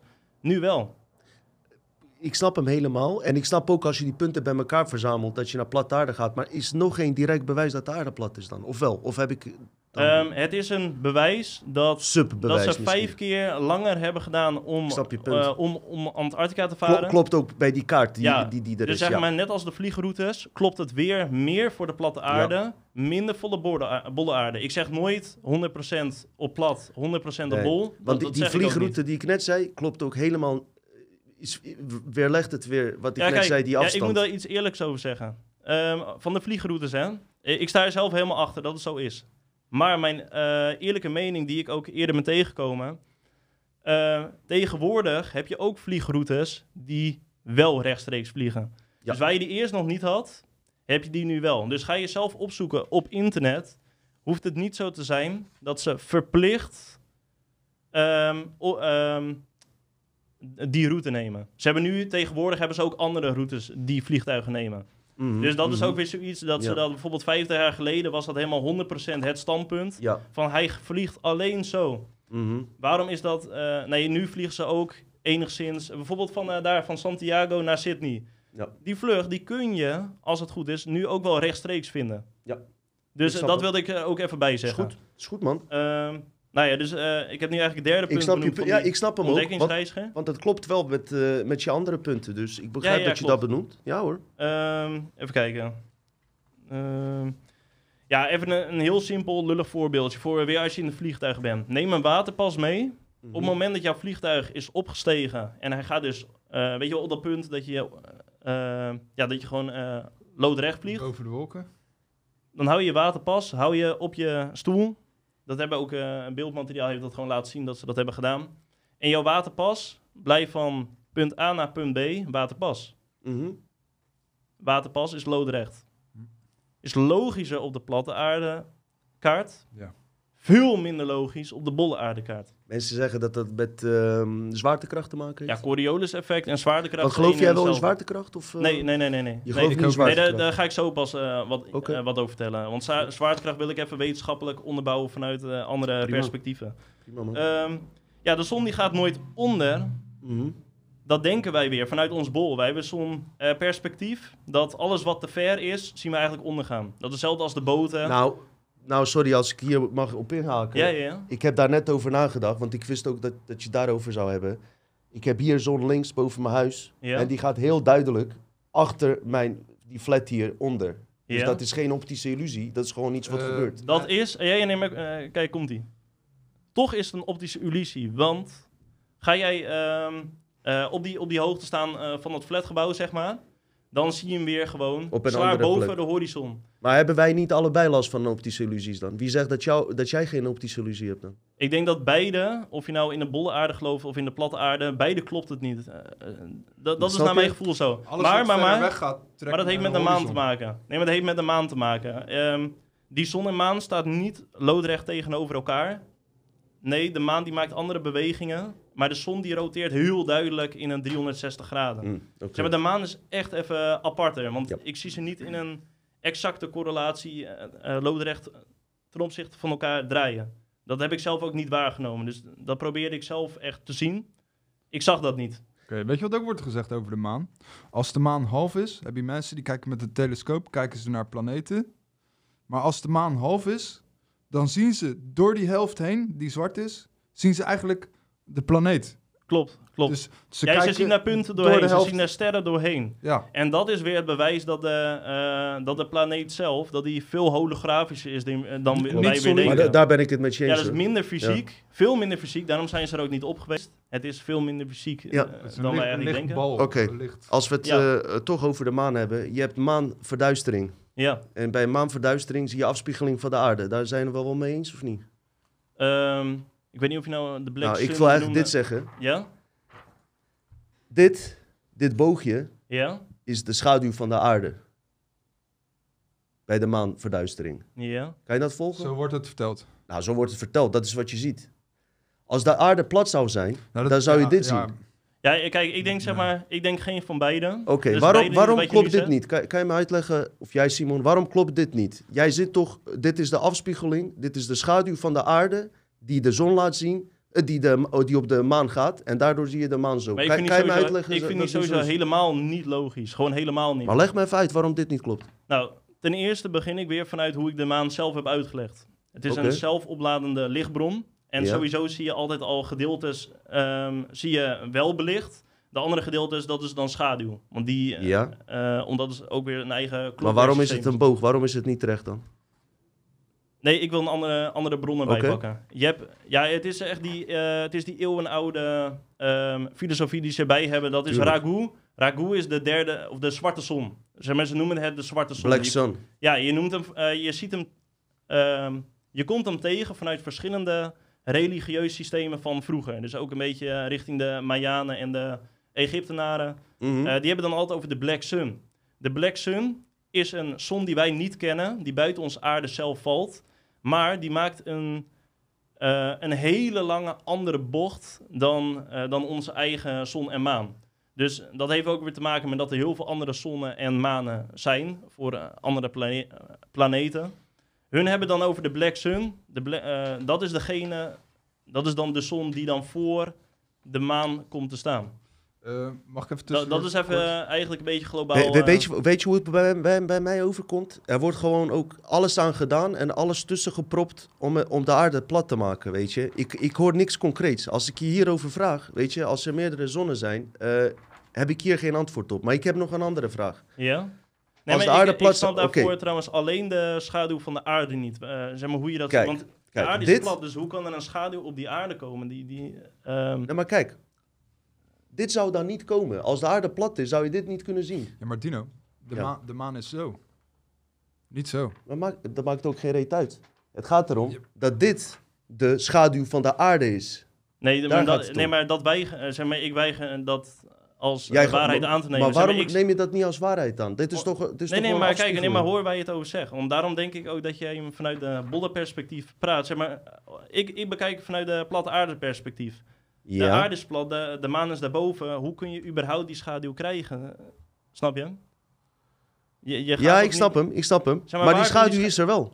Ja, jij zegt dat er het zelf... ook- Jij, daarom jij denkt dat die man... zwarte Ja, zon. duidelijk. Dus- Nog een vraag. Ehm, als de aarde plat is, hoe kan het dan dat we eh, in China eh, eh, andere, verschillende tijdzones... Hier is licht, op andere plekken is donker. Hoe verklaar Ja, je die is juist weer heel goed. Ja, ja, ja. Ja. Ja. Je, je hebt hier de zon. Ja? Dan is hier, eromheen is licht.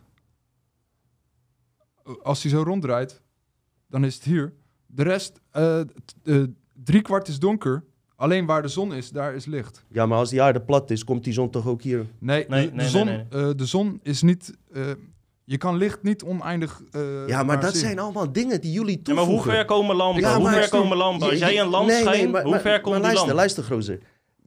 Je, gaat nu alles naar platte aarde, weet je? Dat de zon eh, niet fel genoeg schijnt. Je, eh, kijk, je moet echt met metingen komen die laten zien dat de zon die hier staat niet een platte aarde kan. eh dat moet je echt met, Nou, met die kijk. sterkers. Je zegt, dat kan nee, niet. nee, maar kijk. Weet je? ehm, eh, wat ik ik vind dat geen goede argument, sorry. Kijk, Maar je kan niet vanaf zeggen- elke plek op de wereld de zon zien. de zon, kijk, De afstand is als die groot. plat is... Nee joh, maar de zon die verlicht alles, man. Die Dat- verlicht Hij alles. verlicht helemaal niet alles. Nou Nee, ja, dat is ik, vanuit de eh, De bolle zon aarde is zo. kleiner. Nee, nee, maar kijk. Kijk, daarom, daar ben Dan ik moet je echt laten zien met bewijs. Ik, eh, ik kijk, kan daar niks mee, sorry. Kijk, eh, Dino, nu, nu komt hij weer.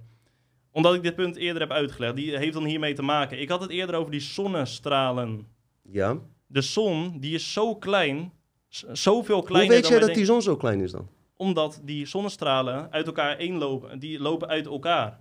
Ja. Daar probeer ik eigenlijk... Oh ja, ja, ja wat je net zei. Oké. dat- uit te ja, leggen eigenlijk. Maar dat kan ik niet, want ik heb er even geen afbeelding bij. Die zon, die is zo dichtbij. Dus wat, Sino- eh, wat Simon net zegt. Die draait in een 360 graden cirkel. Maar die zon, die is zo Om- klein. Die is dat- zo... Ja. Snap je? Hij is zoveel compacter, zoveel kleiner. Dat hij maar een kleine radius heeft wat hij verlicht. Ik snap het punt. En- ik snap het punt. Dat is inderdaad een derde, een kwart, Ja. ongeveer wat hij verlicht. De rest is duister, is donker. En die wordt niet verlicht. En Ik die klopt exact met alle tijdzones van alle werelden. Of eh, niet van alle wereld. Die klopt exact op onze wereld. Als je al die tijdzones door gaat lopen.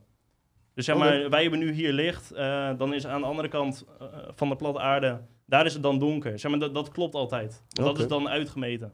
Ik ben niet overtuigd, maar eh, ik, ik zeg ook niet dat het niet zo is hoor. Dus nee, eh, ik heb ook geen bewijs, maar ik, jullie, jullie hebben me nog steeds niet overtuigd. Ehm, nog iets.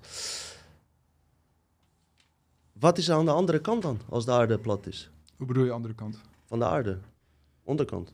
Nou, dat is dus Dat een is hele interessante. Dat is de basis. Dat wilde ik weten. Dat, dat, hoe ik het zie, is dat, de, dat, dat onze grond is de, de punt. eh, als je NAP hebt, de zee. Ja, boven de. Hier heb je wat meer kaarten.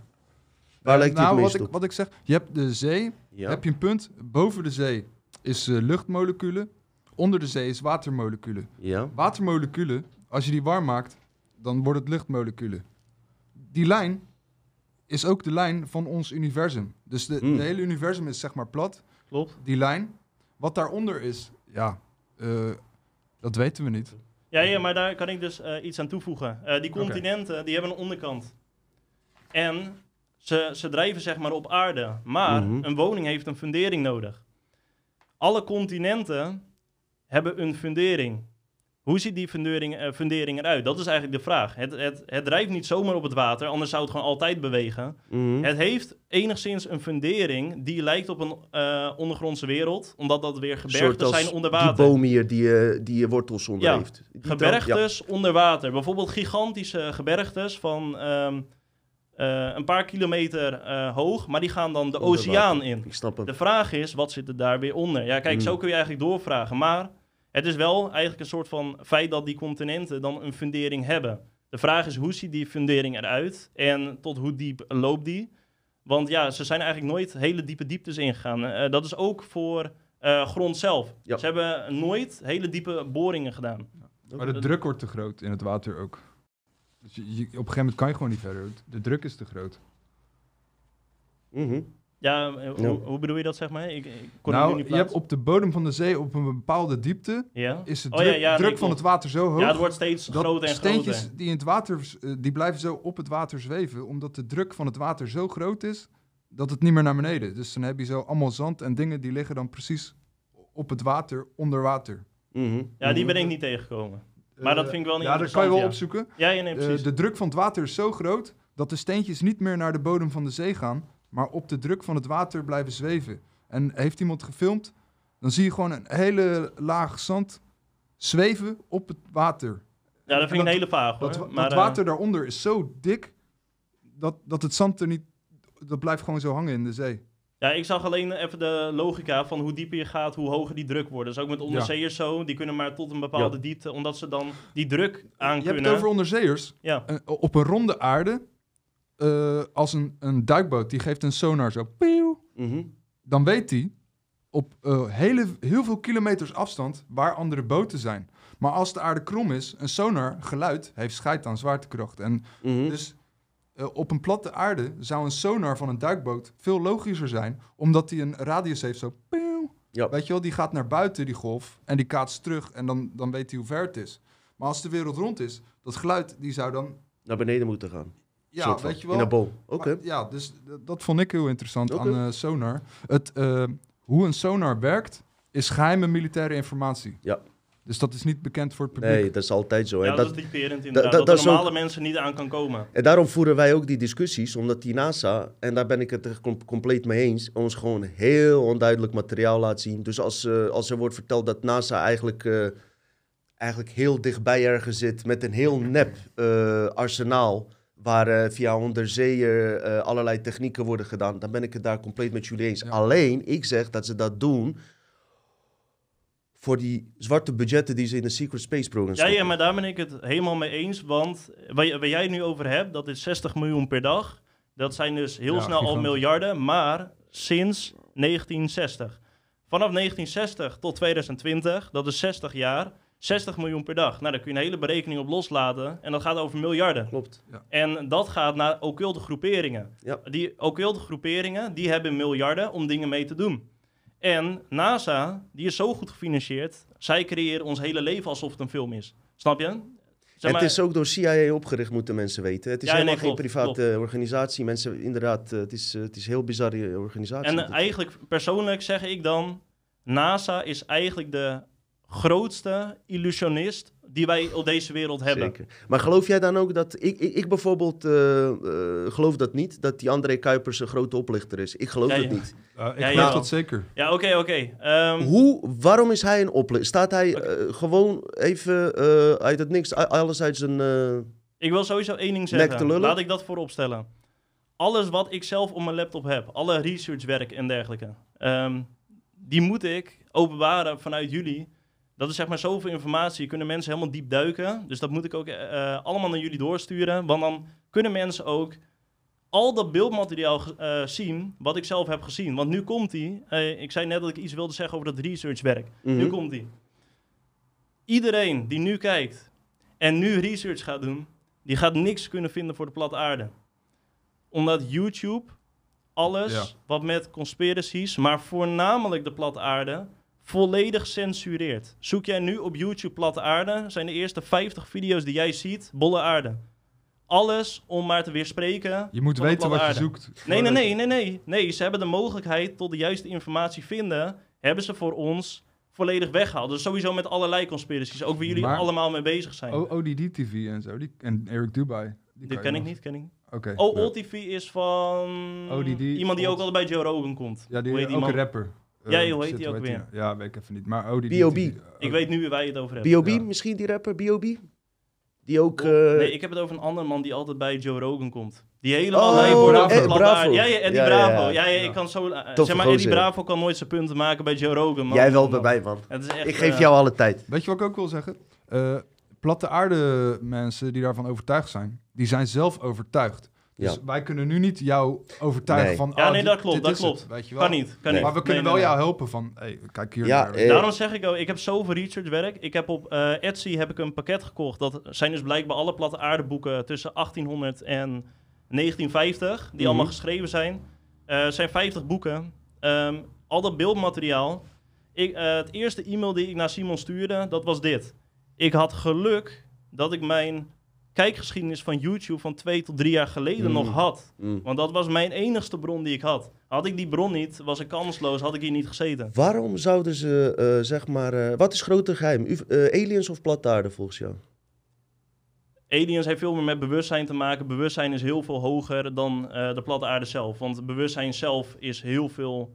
maar wat, wat denk je dat de grotere geheim zou zijn? Secret Space Program of dat de aarde plat is? Ehm, space zelf, dus ruimte, zie ik alweer heel anders. Dus het is zo ingewikkeld om daar echt Ik denk een dat ze antwoord op te gelinkt geven. zijn. Ja. Dat ze met elkaar te maken hebben. Kijk, Ja, ja, ja, maar ik snap wel wat eh, Dino probeert te zeggen. Eh, omdat ehm, die punten van het bewustzijn kapen wa- van wat de maakt mensen... het uit dat of die plat of rond is? Wa- waarom is dat Ja, zo heel belangrijk? veel. Dat maakt juist zoveel uit. Kijk, wat ik net zei, het is een kloksysteem. Eh ik zelf eh, ben heel veel bezig met numerologie, astrologie, heilige geometrie.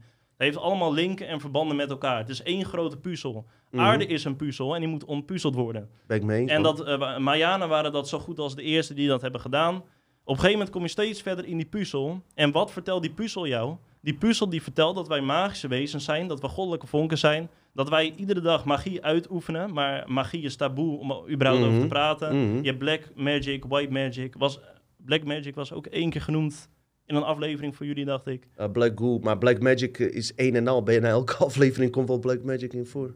Of bedoel je echt Eh, die ik Black had- Goo? Ja, nee, ik had, eh, ik had weinig eh, black magic specifiek gehoord. Met die exacte rituelen en de technieken, hoe die uit wordt gevoerd, zeg maar. Ja, met die Black Goo ook onder andere. Ik weet niet, ja, er zijn verschillende typen. Misschien hebben we het niet behandeld, ik weet niet. Nou ja, ehm, laat ik zo kort op houden. Op een gegeven moment is de conclusie, wij zijn magische wezens.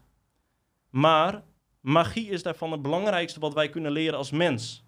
Dus wij, zijn zeg maar niet die neutrale mensen vanuit toeval en de oerknal en zo, Nee. die vanuit de aap komen. Want dat is zo, dat, dat krijgt zo'n dom perspectief over de mensheid zelf. Nee, het is heel anders. Waarom gaan mensen naar die occulte groeperingen? Waarom vormen zij die occult? Waarom is dat? Waarom heb je black magic occult? Waarom heb je white magic occult? Waarom heb je dat? Omdat mensen er op een gegeven moment achterkomen die super diep duiken. Dat wij in een magische wereld leven, in een systeem, in een kloksysteem, in een matrix. ehm, eh, er zijn andere werelden. Op een gegeven moment kom je daarachter en dan wordt alles steeds magischer en magischer en magischer. Dus eh, de complotten die wijzen er altijd naartoe van... eh, alles wat wij in onze realiteit te horen krijgen, dat is eigenlijk zo nep. Zeg maar, eigenlijk bij- is bijna alles een leugen. Wat is de waarheid? Wat is de waarheid? Dat is eigenlijk de vraag. Omdat je op een gegeven moment kan je het zo voor hebben over wat die illusie is. Maar als niemand het heeft over wat nou dan die echte waarheid is, waar, iemand, eh, waar iedereen naar op zoek is, eh, die binnen de occult zitten, zoals Ja. ook de Freemasons, dan ga je op een gegeven moment ook, eh, dan ga je niet heel ver komen, want je wil juist naar die antwoorden toe. Maar, oké, maar wat is de belang van platte of ronde aarde voor je bewustzijn? Want om heel eerlijk te zijn, eh, is mij opgevallen dat mensen die in platte aarde geloven, eh, vooral veel weten over platte aarde, maar eh, over bewustzijn dat komt is me niet echt zij- opgevallen dat ze echt maar hoog dat- bewustzijn hebben. Sterker nog, juist minder dan mensen die in ronde aarde geloven. Nee, maar die snap ik. Ik snap dat je die zegt. Want kijk, kijk ik, ik heb bijvoorbeeld een enorm breed perspectief over allerlei Jij, verschillende complotten. ik zie dat jij heel breed, Nee, ik zie daarom het aan je boeken, weet je. Daarom zeg ik ook ik. Ja, Maar andere mensen die per toeval op een conspiracy zijn gestuurd, die, eh, verdiepen zich alleen in dat complot. En die denken ook dat dat die enigste complot is op dat moment in Ja. hun leven. Want zo is iedereen begonnen. Dat heb je ook met Je- World je hebt- Trade Center, dat mensen alleen maar met World Trade Center Ja. bezig zijn. Ja, je hebt iets gevonden, Ja. daar ging je achteraan. He- weinig mensen, dus weer echt die 0.01, eh, wat jullie dan ook zijn, want jullie blijven researchen. tuurlijk man. Daar bl- blijven jullie ook altijd mee doorgaan. En, Dat is en ook iedereen een kans geven van. voor zijn theorieën, weet je. Ook eh, dat jij hier komt. Ik kon ook zeggen, ja, ik geloof er niks van en eh, klaar. Maar Ja, ik, nee, ik klopt, vind het juist super tof dat je ook je verhaal vertelt, weet je. Dus, eh, en Ja, vind, eh, heel goed doe je het ook trouwens, hoor. Echt. Ja, bedankt, bedankt. Ja, ik vind perspectief, eh, opbouwen vind ik het belangrijkste. Eh, want ik vind het zelf ook gewoon belangrijk om dingen altijd vanuit verschillende perspectieven te Ja. bekijken. En eigenlijk, ehm, als je dan ook kijkt naar wat jullie allemaal hebben besproken, dan ga je ook heel veel perspectieven krijgen. En dat is eigenlijk ook een beetje de rijkheid die je eruit kan krijgen. Omdat jij zo volledig naar dit leven kijkt. Je kijkt zo volledig naar de mensheid en zo volledig naar de aarde. Dus eh, ja, Je pakt meerdere invalshoeken om een breder beeld te eh, Klopt. geven. En Maar- wat je ook aangaf, je houdt alle deuren open, weet je wel. Ja, maar het doel uiteindelijk, waar jij het zo vaak over eh, hebt gehad in je afleveringen, wat ik heel weinig ben tegengekomen bij andere afleveringen. Je doel is om je eigen bewustzijn te verhogen. Jouw energetisch level wil je eigenlijk verhogen. Mhm. Ehm, heeft niet per se met reïncarnatie te maken. Dat heeft er ook mee te maken, want als je dan in dit leven heel goed je best doet. Ja, maar dat is dat karma-model. Ja, ja, ja. Dat, die Ja. ja, daar denk ik ook weer wat anders over. Maar, kan weer gemanipuleerd sorry, ja, zijn ja, ja, ja, maar, Maar, ehm, ehm, ik snap je punt hoor. Ja, maar mijn antwoord eigenlijk op je vraag, wat je net zei. Dus met de bolle aarde leidt alles erop dat alles toeval is. Alles. En met toeval vliegt die hele goddelijke vonk, die vliegt weg. Dus er is geen, eh, er is geen goddelijke vo- eh, vonk. Alles Klopt. is wetenschap, alles is eh, goed te beredeneren, alles is logisch. Ehm, maar ja. de platte aarde, voor de mensen die dus beter doordenken en goed hun researchwerk doen, ehm, zie je eigenlijk alles wat met het magische leven te maken heeft. Ja. Maar dat, kan, ja. dat kan. Ik zie dat bij jou wel terug hier. Maar eh, eh, de reacties die ik krijg eh, van eh, mensen die in platte aarde geloven... eh, ja, zijn vrij niet heel... De aarde is plat, klaar. Er komt geen eh, toevoeging bij waarom. Niks. Ze weten dat en klaar. Dus in ja, die dat is zin... jammer. In die zin eh, is het die ma machtsmisbruik, eh, diegene die eh, ons willen misleiden, niet gelukt. Want in mijn ogen zijn globaal gezien, hè, ik ga niet iedereen over één kam scheren. ja, ja, ja. Mensen die in platte aarde geloven, zeker niet meer bewust dan mensen die in ronde aarde geloven. Nou, daar ben ik het enigszins mee eens. Daarnaast, waarom ik heel sceptisch erover ben. Ik heb Secret Space Program uitgezocht. Zou ik zo twee dikke boeken over kunnen schrijven. Klokkenluiders, officiële klokkenluiders. Gedocumenteerd en alles. En eh, die, zijn ook, eh, die hebben missies op maan en op Mars gehad. Nou, heel veel mensen op platte, aarde zeggen dat je überhaupt niet op maan kan komen. Nou, waar ben ik ook niet mee eens. Goed, niet iedereen, misschien denk je er anders over. Die mensen zijn daar echt geweest. Die mensen hebben daar eh, duizenden uur, uren lang zeg maar over gepraat, over geschreven. Heel duidelijk uitgelegd dat de aarde gewoon rond is. Dat ze hem gewoon hebben gezien toen ze Ja. daarheen vlogen. En dat is niet één of twee. Ik praat nu misschien over 20, 30 man die ik uitvoerig heb uitgezocht. Dus snap je dat voor mij heel lastig Ja, is? kijk, dan... eh, Als ik zo iemand hoor die het zelf gezien heeft, Ja. ja. dan, dan moet je echt met nog meer sterke punten komen dat, dat ik het ga geloven. Ik, Ja. ik persoonlijk, snap je? ja, maar dan heb ik Want gelijk ik een heb vraag voor jou. hè. veel meer, alles wat ik heb gezien, heb ik nog veel meer tegenbewijs, wat ik nog niet eens ga opnoemen. Maar, dan, ja, maar je? ik heb een vraag, omdat je zo, eh, zoveel met space eh, Ja. bezig bent. Waarom is het zo dat zij na al die de honderden uren researchwerk, al die duizenden uren dat ze er zijn geweest, zoveel verschillende groeperingen, waarom hebben ze nooit iets interessants weten te halen van maan? Van Iets, de maan. iets van de maan. waarom, hebben ze Ehm. dan nooit- waarom is er nooit iets interessants uitgekomen? Je bedoelt maar- dat ze ons laten zien en zo. Nee, zeg maar, ze hebben het er altijd over van, eh, ze, ze zijn zo vaak naar de maan geweest. Maar waarom is daar nooit iets uitgekomen? Waarom zijn er geen gekke research eigenlijk? Nou, da- daar- zit eh, één verhaal ook op eh, dat eh, zeg maar de reptilianen en Hitler vanaf Antarctica in 1920 ja. Ja. zijn ze naar de maan geweest. Nazi's hebben dan aan de donkere zijde hebben hun eigen basissen staan. Op het moment dat zij bij die, want ze zijn toch drie keer geweest, of totaal zes keer daarna nooit meer teruggekomen, omdat ze eigenlijk niet terug mochten komen, omdat ze opgewacht werden. Maar goed, heb ik bewijs daarvoor? Nee. Die William Tompkins, in- een eh, gedocumenteerde insider, die ook onderdelen aan NASA leverde, die ook NASA niet vertrouwt, die keek via een live beeldscherm mee. En die zag dat ze door reptilians, zeg maar, werden tegengehouden en eh, terug werden gestuurd. Nou, is dat hard bewijs? Nee, door één persoon. Zeker niet. Maar ehm, als er 20, eh 30 zijn die missies naar Mars hebben gehad en uitgebreide dingen daarover vertellen. En aan de andere kant hoor ik van, eh, eh, je kan niet door de van, van, alle be- van alle belts heen. Dat betekent dus dat je de 3D-matrix, eh, eh, niet jij hoor, maar mensen die alleen bij dat platte aarde Ja, of wat ja. dan ook blijven, Ja, dat, ze, dat ze Matrix voor geen reet begrijpen. Jij wel, ja wat je nee, net maar zegt. dat klopt. Maar dat, is, dat vind Snap ik zelf je? persoonlijk ook weer heel moeilijk, ja. Want ik kom gelukkig ook heel erg vanuit numerologie en astrologie. Maar, maar, zou, ja, maar dat zou dus betekenen, als platte aarde zou kloppen, dat al Ja. die klokkenluiders, dat ze allemaal uit hun nek lullen. Iedereen van NASA. Kijk, Nee. ik vertrouw NASA ook niet, hè? Ik vertrouw ze ook niet. Maar Ja. ik zeg ook niet dat ze alleen maar narigheid spreken. André Kuipers, Bus Aldrin, al die gasten. Maar er is wel nog een optie, waardoor we misschien wel op een lijn kunnen komen. Wat ik wel weet wat er gebeurt. Door, bij die geheime spaceprogramma's, maar gebeurt ook bij de astronauten. Ja, ja. Op het moment dat ze terugkomen, wordt hun geheugen geweest, worden ze opnieuw geprogrammeerd. Ja, maar dan met dus dat theoretisch dat zouden ze nog in een, eh, in een, in een ehm, virtual reality kunnen zijn geweest, Ja. waarvan ze denken dat ze echt op de maan zijn geweest. Dus dat zij niet uit hun nek lullen, ook die André Kuipers. Maar dat ze wel echt op een basis zijn geweest? Nee, de reis- gewoon in een eh, virtual reality, dat ze Oké. nergens zijn geweest. En dat die beelden inderdaad nep zijn. Ik hou alles open, hè. Ja, Dus maar dat- ik vind sowieso met dat geheugenwissen, dat kom je vanuit verschillende invalshoeken kom je dat tegen. Tuurlijk. Dat wordt sowieso gedaan. Ook als je in reïncarnaties gelooft. Je draagt wel de Aurische energie nog in je Ja. van vorige levens. Dat is zeg maar jouw ziel. Maar jouw geheugen is volledig gewist eh, toen je dit leven weer begon. Klopt. En dat gebeurt eigenlijk continu, waardoor je eigenlijk sowieso in een soort van geheugenwissysteem zit. En dat is gewoon, eh, zeg maar, de mensen die, eh, eh, spirituele mensen zullen zeggen, daar heb je zelf voor gekozen, dat is deel van je les. Ik ben erop uitgekomen dat het zeer geavanceerde technieken van de reptilianen en insectoïde rassen zijn, die met speciale techniek je geheugen gewoon, ze wisten het niet, ze zetten je geheugen ergens waar je niet bij kan.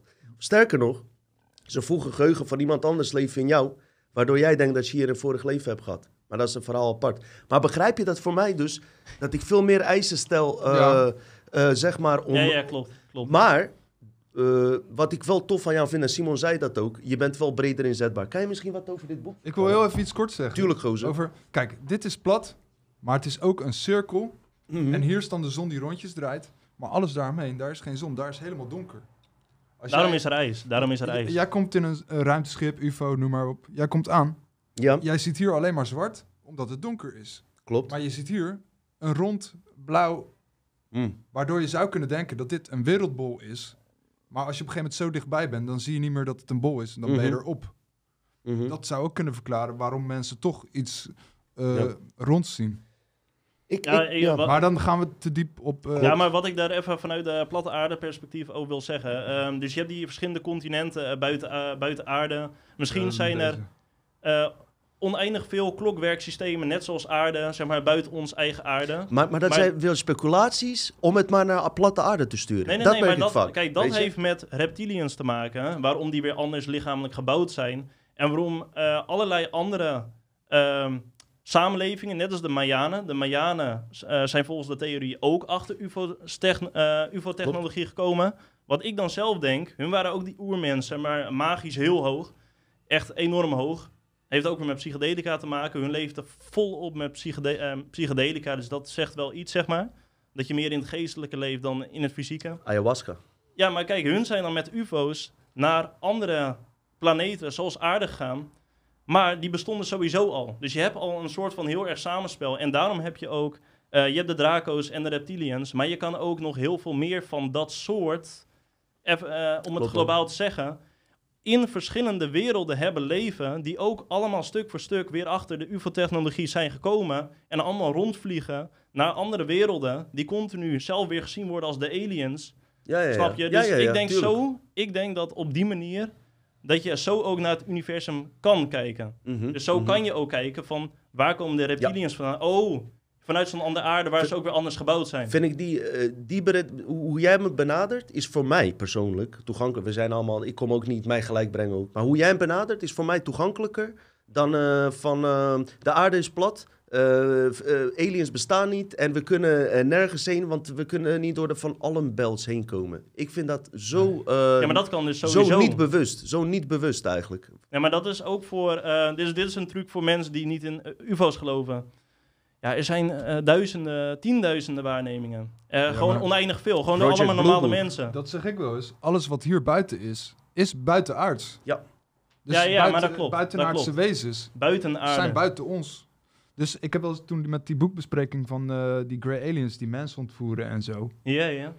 Ja, die komen hier buiten vandaan. Maar dat, dit is geen bewijs dat aliens niet bestaan. Maar die zijn ook zeker geavanceerder dan wij mensen. Want kijk, wij zijn nu langzamerhand, worden steeds slimmer en technologischer.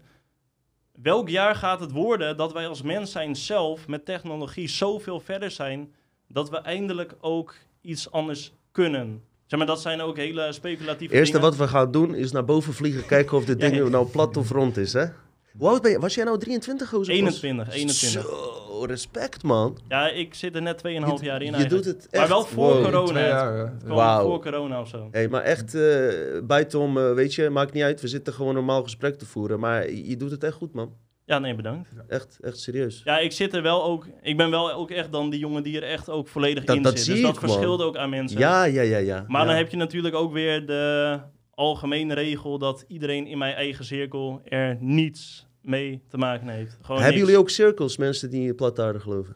Eh, niet per se platte aarde, wel complotten. Maar we respecteren elkaars theorie ook. nee, ik bedoel cirkel, altijd. rondje. Ik wil een geintje Oh, ja. maken. nee, een grapje. Nee, maar jullie bedoel- zijn wel recht door zee. Ja, Dat was weer Ja, een geintje. ja, ja. een grapje. Recht. Maar nee, gozer. eh, echt, ik, ik vind je geweldig doen. Eh, ik had nog een vraagje. Eh, Simon wilde Ja? ook nog waarschijnlijk wat dingen zeggen. Je wilde Ja. een video laten zien ook? Hoeft eh, niet. Nee, zeker? Nee, dat kan eh, misschien wel verteld. Nee, kijk, maar de hele video, die geef ik aan jullie. Want ik wil ook dat mensen zelf allemaal eh, die Ah, video eh, dan kunnen kijken. precies. In de link. Dat vind ik Ja. veel belangrijker. Stuur mij de video en dan Ja. ga ik eh, met jouw stem, met degene waar jij het over hebt, ga ik met die video synchroon laten lopen. Ja, maar ehm, dus ik wil het nog. Ik wil het even beter hebben over de naties. En ik wil het apart even beter hebben over de geschiedenis. Ja. Want de geschiedenis van, aarden, eh, van, eh, van plat naar bol, die is ook super belangrijk om te begrijpen. Nou, vertel maar. Ehm, nou ja, als één recht lijntje heb je Galileo Galilei. ehm, eh, Pythagoras had je. Ja, Pythagoras en Copernicus. Dus even die drie. Maar daar horen zeker nog vier andere bij. zijn allemaal Freemasons. Dus ja, ni- niet per se eh namen die jij net noemde. Er zijn vier of vijf van die grootste wetenschappers. En die zijn allemaal Freemasons. Ehm, dus dat is sowieso even belangrijk om van tevoren te weten. Want die horen sowieso bij geheimen. Ehm, het punt gaat erover.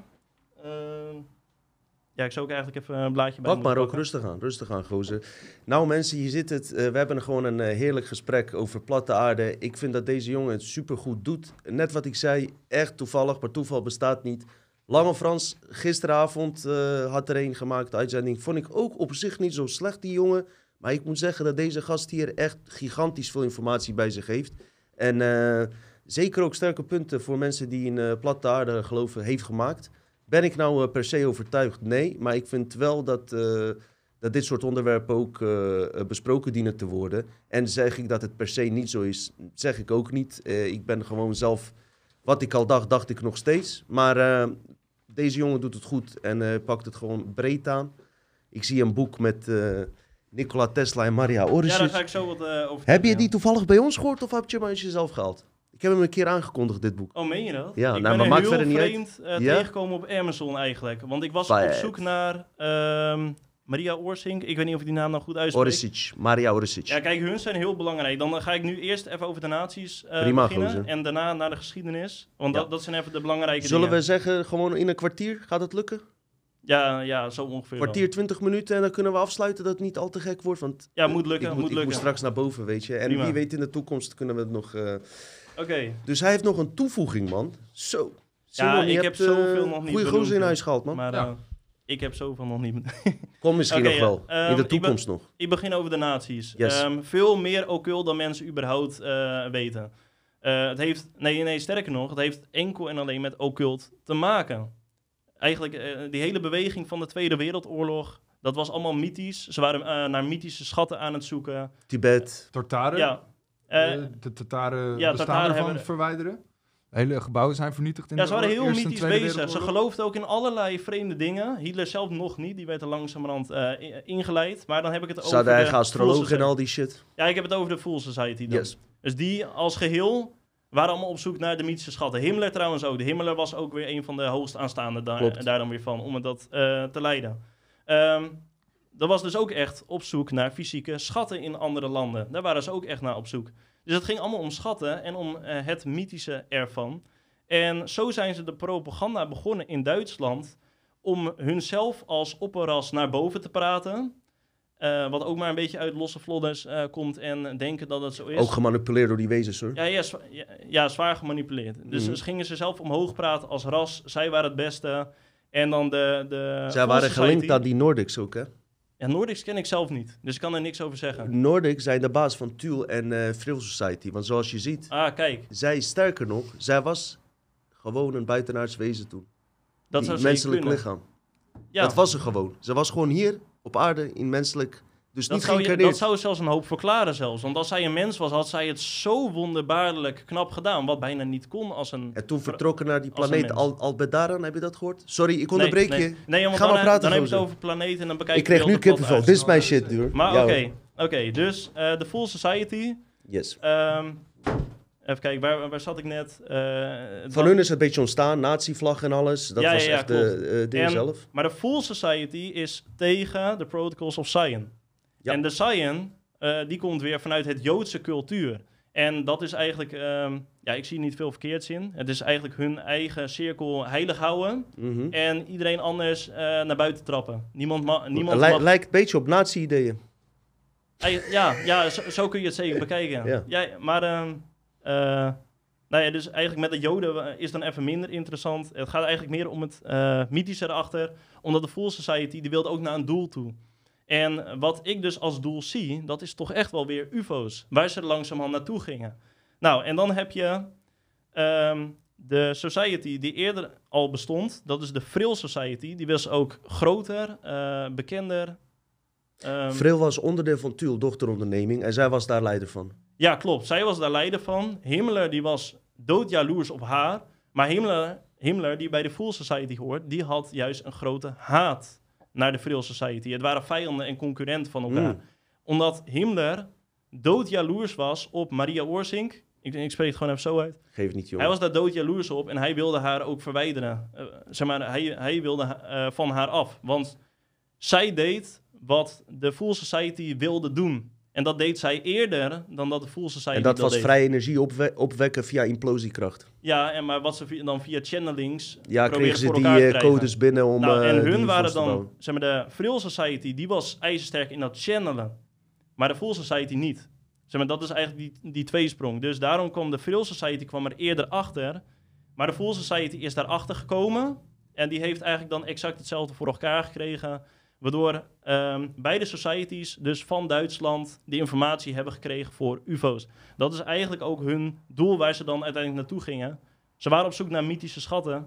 Maar welke schat is beter dan je eigen UFO's bouwen? En Vrije daarmee- energie. Ja, precies. Dus de vrije energie.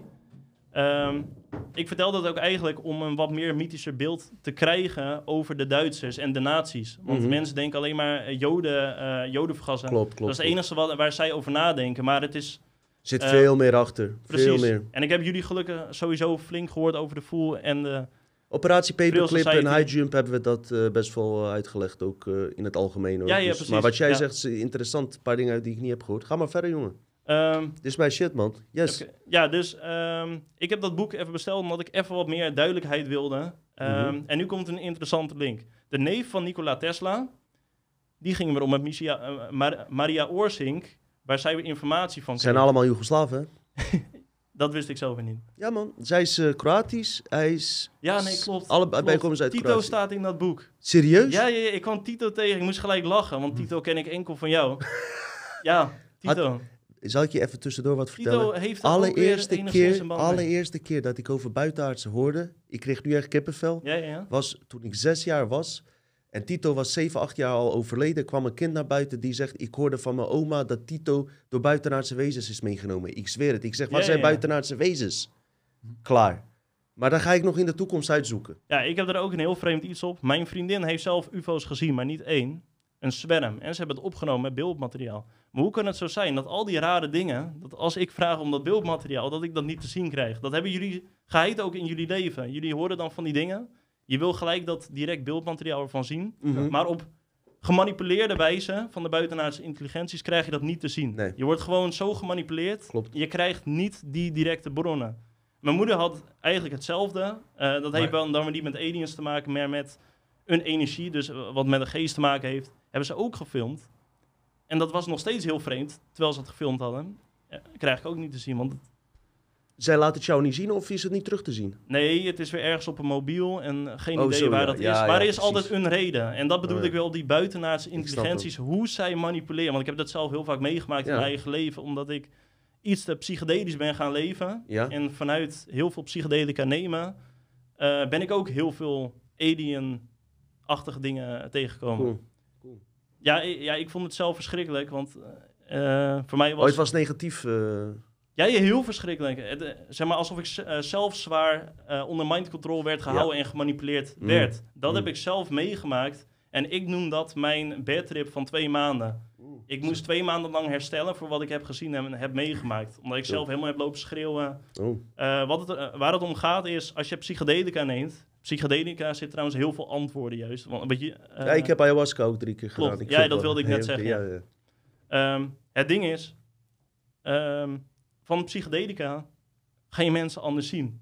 En nou heb ik toch echt wel drie verschillende vormen gezien. En dat is een engelenvorm, een alienvorm en een demonenvorm. Mhm. Alle drie zien ze heel verschillend uit. Maar engel is toch echt Wacht wel voor, een demon, een engel en alien. alien. Alien, de- de grey- demon, engel. Grey alien? Ehm, oeh, ja, het, het, was, ehm, het was alsof het vanuit mijn mind werd gemanipuleerd dat, eh, dat ik dat zag. Ik wilde ook En, zeker wel- en welke van de drie beginnen. vertrouwde jij het meest? enkel en alleen eh, de engelenvorm, omdat die er gewoon heilig uitzag. Die zag er Hmm. heilig uit. Ja, eh, zeg maar, ik hoor dit van andere mensen hoor, die zelf ook psychedelica hebben genomen. Nee, jullie hadden het zelf nog over te lang in de spiegel kijken. Als je Ja. te lang in de spiegel kijkt, gebeurt er bijna hetzelfde. Omdat jij zelf gaat vervormen. Maar als je psychedelica eh, in hebt genomen, zijn je vijf, vijf zintuigen zijn sterker. Je verhoogt daarmee ook letterlijk je bewustzijn in de directe vorm. En ja, meerdere mensen zien andere mensen vanuit een.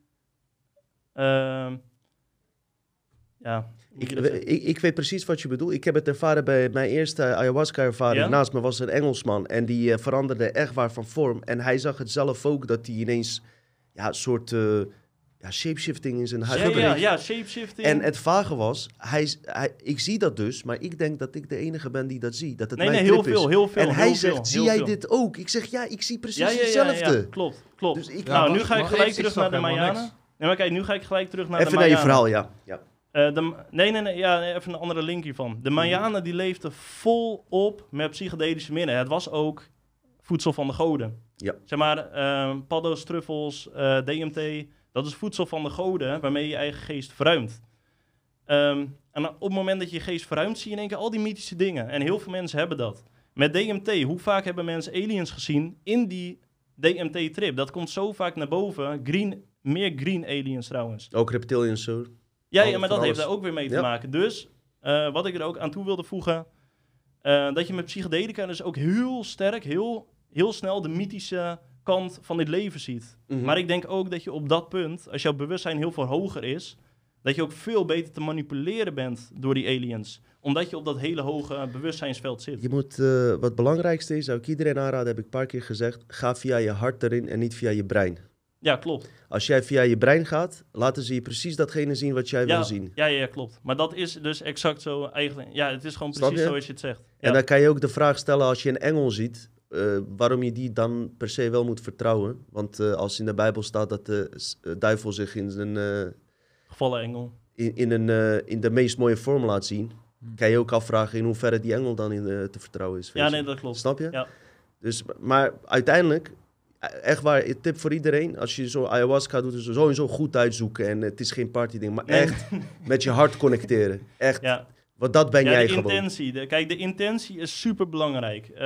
dat leer je ook heel vaak. Eh, je moet even je eigen ritueeltje eh, ook maken, creëren voor jezelf. Klopt. Zodat je in de meest perfecte setting ooit komt. Nou, ik ben daar grof de fout in gegaan. Door het gewoon te vaak te nemen in hele normale situaties. Ja, En dan gaat het gewoon heel verkeerd. Dan gaat het echt heel verkeerd. Dan kom je meer vanuit dat gemanipulerende breinveld En, en het, is, ook niet eh, alsof je even een pilletje neemt en gaat eh, dansen. Het is echt iets serieus. Het is een open Ja. boek en dat moet je ook serieus nemen. Maar het- klopt, je moet het inderdaad serieus nemen, omdat je heel veel mooie, wonderbaarlijke dingen uit kan halen. precies, kunnen we alleen teruggaan naar het verhaal waar je was? Dat we niet weer naar een zijvertakking gaan. Al vind ik het super interessant, gozer. vond dit heel Deden zij dan dit ook? Zeiden, Ja.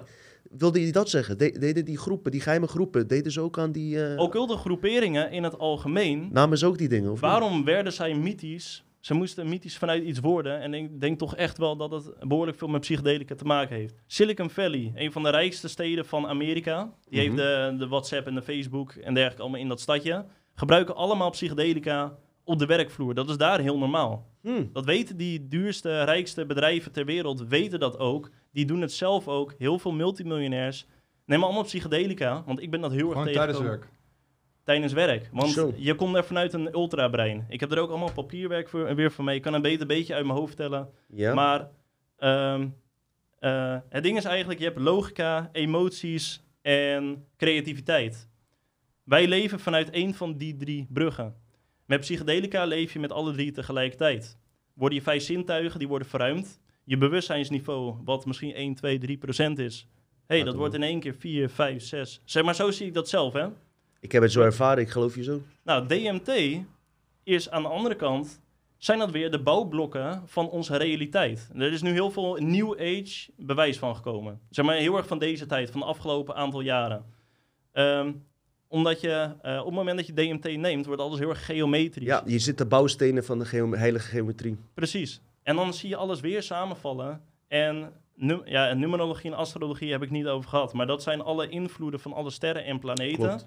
Maar numerologie hebben heel weinig mensen het over gehad. Iedere letter in ons naam, die draagt een trillingsgetal. Ja. En iedere letter is te herleiden naar een nummer tussen 1 en de 9. Dus ons naam is een code, het is een formule. De plaats, de tijd, de locatie waar we geboren zijn is een andere formule. Dat zijn formules die dan door elkaar heen lopen, waardoor je er eigenlijk achter komt dat je, je, je hebt zeg maar het klokwerk, Mhm. maar je hebt ook allerlei formules hoe wij hier op aarde zijn gekomen. Klopt. Dat is op een, eh, op een wiskundige, rekenkundige manier, is Manier. dat in elkaar gezet. Ja. Maar nu ging ik iets te veel. Ik, Van de ik- tak af. Ja, ik ga je alleen even tussendoor zeggen waarom ik bewust numerologie nooit behandel en astrologie. Ja? En eh, al, misschien is je dat opgevallen. Dat komt dus dat dat eh, gekoppeld is aan jouw persoonlijkheid, dus jouw matrixfiguur. En eigenlijk Ja, heeft ja, dat niks met jou te maken, snap je? Ja, dat, klopt. dat- al die, eh, zeg maar, horoscopen, het klopt, hè? Als iemand een kaart trekt, bam, hij trekt de kaart precies zoals jij denkt. Ja. Als jij vol in je hart zit, klopt die kaart voor geen meter. Oké, oké. Ja. Numerologie, al die dingen, allemaal, klopt allemaal. Sterrenstanden, alles. Alleen, ehm, de grootste machthebbers willen juist dat je je daarmee bezighoudt. Waarom? Omdat je gaat koppelen aan je persoonlijkheid. Maar jij bent niet je persoonlijkheid. En al die numerologie en al die, al die dingen kloppen wel, wat je zegt. Maar waar, wij- waar wij mee bezig zijn, tenminste in het algemeen, om tot die eh, ja, bewustwording te komen, hè, ontwaking, is jezelf terugherkennen. En dat is je hartsportel. Ja. Die heeft niks met je naam, met die getallen en alles te maken. Al ben ik fan van Tesla en eh, ik zeg dat wel tussendoor, maar toch is het wel belangrijk, hè? want we Ja, leven ja, wel hier. Klopt. Ik wil het niet afkraken, maar Ja, dat is de reden dat ik het niet heb behandeld. Nee, kijk, ik vind dat jij een perfect antwoord hebt gegeven, omdat eh, numerologie en astrologie, die verdiepen zich enkel in dit leven die jij nu leeft, op dit Ja. moment. Dus dat is echt een typische tijdsopname. Klopt. Ik vind het belangrijker om erachter te komen dat astrologie en numerologie, dat er wel hele diepgaande waarheden in zitten. Zit er zeker. Dus om erachter te komen dat het weer een gecodeerde spel is. Alleen dan is natuurlijk het belangrijkste besef dat je kan hebben. Dat wij die ziel zijn en dat wij niet.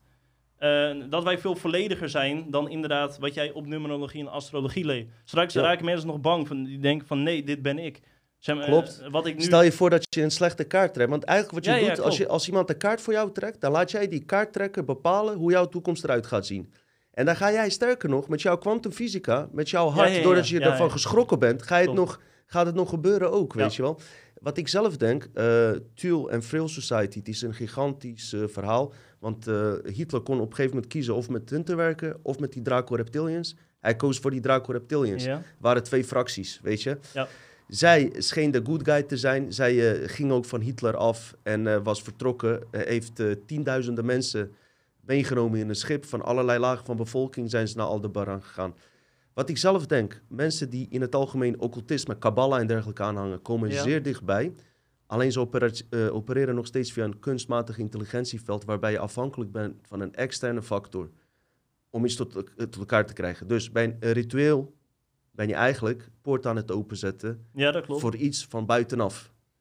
Of, of dat nou een engel of een, eh, of een eh, reptilian is of niet, ze vallen allemaal onder die kunstmatige krachten. En één belangrijk ding voor alle onderzoekers is, ik heb het met Mickey gisteren hierover gehad, verschil weten wat buiten jezelf gebeurt, of dat je naar binnen gaat en een reis kan maken, zoals je bijvoorbeeld bij DMT-trip kan doen, door naar binnen in je hart te reizen in een universum dat miljarden keer groter is dan wat we buiten ons zien. Ja, ja, nee, klopt. klopt. Die, die twee dingen, weet je wel. Maar dat betekent niet dat dat niet waar is. Maar het Dus is dat ook het wel. belangrijkste dat je juist diep in jou moet duiken. En niet eh, alles buiten jou moet En je, zoeken. je hoeft er ook niet bang voor te zijn voor dat externe. Alleen mensen vallen toch wel in die trap elke keer als ze iets voor elkaar krijgen. eh, door een deal met de duivel, zoals ze zeggen, te sluiten. Of met die reptilians, om, eh, zodat zij weer hun plan kunnen doorzetten via de mens. Want ze mogen zichzelf niet laten zien. Want als ze zichzelf zelf laten zien, kreeg mens een eh, herinnering dat UFO's bestaan. ja, ja, ja. Komt de Ja. hele UFO-fenomeen naar voren. En dan komen ze tot de echte waarheid. Dus ze moeten het via die kabbalistische groepen doen. Ja. Of via priesters, Maar via toch, imams. toch zie ik in de kabba- kabbalistische ehm, filosofie...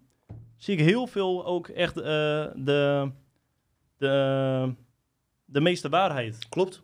En dat heeft ook weer met de engelen te maken, met het engelenkoor. Je hebt dus zeg maar, de aartsengelen en de, Ja. eh, de beschermengelen. Die kloppen ook exact op de manier hoe astrologie en numerologie ook kloppen. Klopt. En eh, ik heb bijvoorbeeld white magic rituelen geleerd. Dat is wat eh vrijmetselaren ook weer doen. Dat heeft weer met de lage lotjes te maken. Ehm, dat zijn rituelen, die doe jij... Zeg maar, de eerste ritueel die je moet doen, dat is de Kabbalistic Cross, Kabbalistisch kruis. Dan zie je de levensboom, die, eh, die representeer jij in jouzelf. Dus dat is ook heel erg wat je doet van... Je hebt weer een externe bron, maar je moet dat weer vanuit jouzelf, moet je dat weer representeren. Dat is zeg maar het eerste ritueel. Eh, dan ga je over naar eh ritueel van de pentagram. Nou, dat heeft weer te maken van duistere energie. Die, ehm, eh, die ben je aan het wegjagen, zeg maar. Dat is de banishing ritu- ritueel. Mhm. Maar je- dan heb je ook de, eh, die andere ritueel. En dan laat je juist de energieën van de engelen in jou komen. Mm. Dus dat is ook heel apart, eigenlijk wat jij zegt. Dan eh, geef ik meer waarheid aan wat jou zegt van blijf bij jouw Ja. eigen kern. Want je laat je eigenlijk overnemen door, eh, door een engel die in jou Ja, maar ik leg even puur Ja. die rituelen Ja, uit, omdat tuurlijk, mensen daar niets over weten. Dus eh, als we dan drie willen opzoeken, heb je de Kabbalistic Cross, de ritueel van de pentagram en je hebt de Middle Pillar Ritual. En dan de, de, eh, derde mag je ook echt pas doen nadat je de tweede heel goed kan voor een hele langere tijd. Want je mag het allemaal niet zomaar doen, het is heel gevaarlijk en zo. Is het ook waar wat ze zeggen? Ehm, dat ze elkaar een kontje nemen daarna? Ja, dat zou dus kunnen. Het, het zou kunnen, zeg maar. Het zou ook weer gemanipuleerd kunnen zijn. Nee, Hoe ze elkaar nemen? Nee, een grapje. nee, Nee, maar maar ik, ik heb het echt over die magic boeken. Ja, ja, ja, want eh, er gaan heel veel theorieën over dat de magic boeken zelf, dat, die, dat heel veel magic boeken daarvan geschreven zijn op een manipulerende wijze, dat je daar hele verkeerde dingen... Zelfs de schrijver zelf, zoals Alistair Crowley, die heeft Ja, toch wel eens een... ik heb het eh, ook zeker over hem. Ja, die, die zeg maar... ehm, zijn eh, entiteit lijkt gewoon op een grey alien. Hij noemde het dan een of andere geest. Ja, kijk, dat zijn in mijn ogen eh, gewoon programmeurs die via hem hun eigen doeleinden nastreven.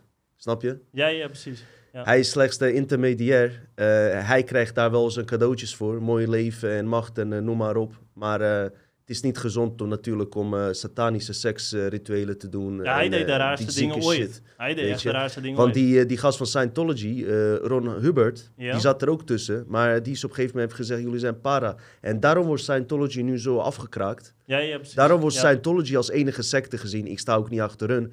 Maar Scientology heeft die shit geopenbaard van mind control programma's en zo. Ja, hij werkte bij de. Navy en, Ja. en duizenden boeken over UFO's geschreven. Dat is allemaal aan elkaar verbonden, man. Ja, want Alistair Crowley die zat bij de vergaderingen van de Full Society waar Hitler ook bij zat. Dus hun hadden al een directe relatie met elkaar.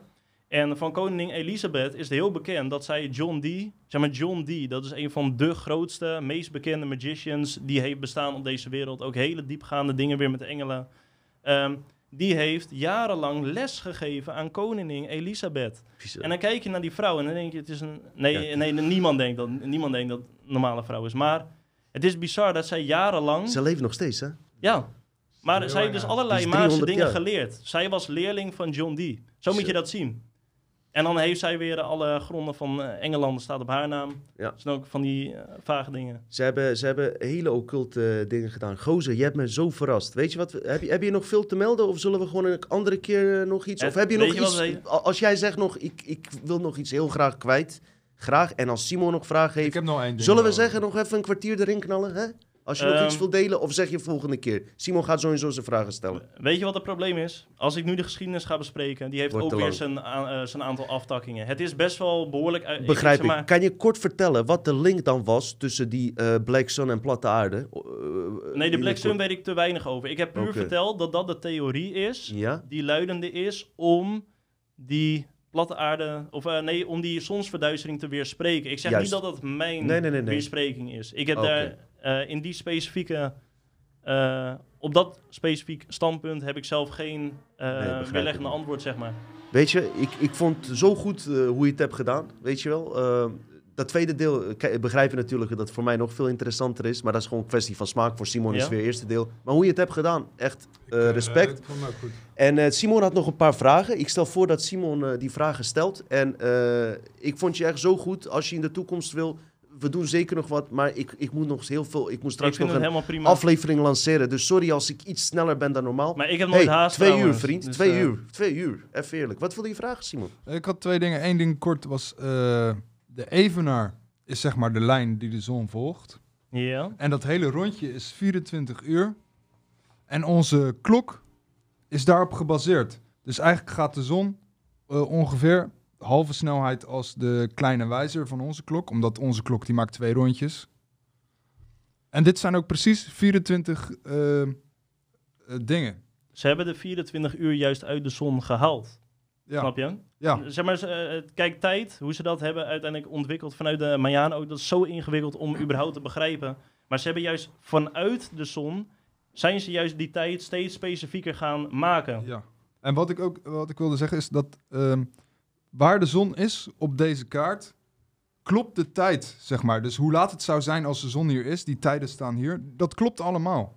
Mhm. Maar die dat klopt die bij, zou ik zelf niet weten. bij bolle aarde Dat, eh, klopt die ook. Bij- ik denk eh, dat bij be- beide klopt dan, of niet? Daar zou die dan ook, Ja. dan zullen Nee, ze nee, ook maar kijk, systeem voor Eh, en, Ja. eh, kijk, het globale verhaal is eh, dat het zo vaag is dat eh aarde zelf gigantisch snel spint. Ik heb ook een aantal kilometers hier eh, overal ja, bij maar andere planeten spinnen ook, eh, toch? Nee, maar dat is zoveel onlogischer allemaal. Als je Mhm. het gewoon stationair bekijkt, het beweegt niet, want wij voelen niet dat het beweegt. Eh, het is veel logischer dat er eh, hele strakke patronen in zitten, omdat het een intelligent gebouwde kloksysteem is. Oké. Dan zie je daar zoveel meer logica, eh, logica in. En het is bij mij ook continu geweest.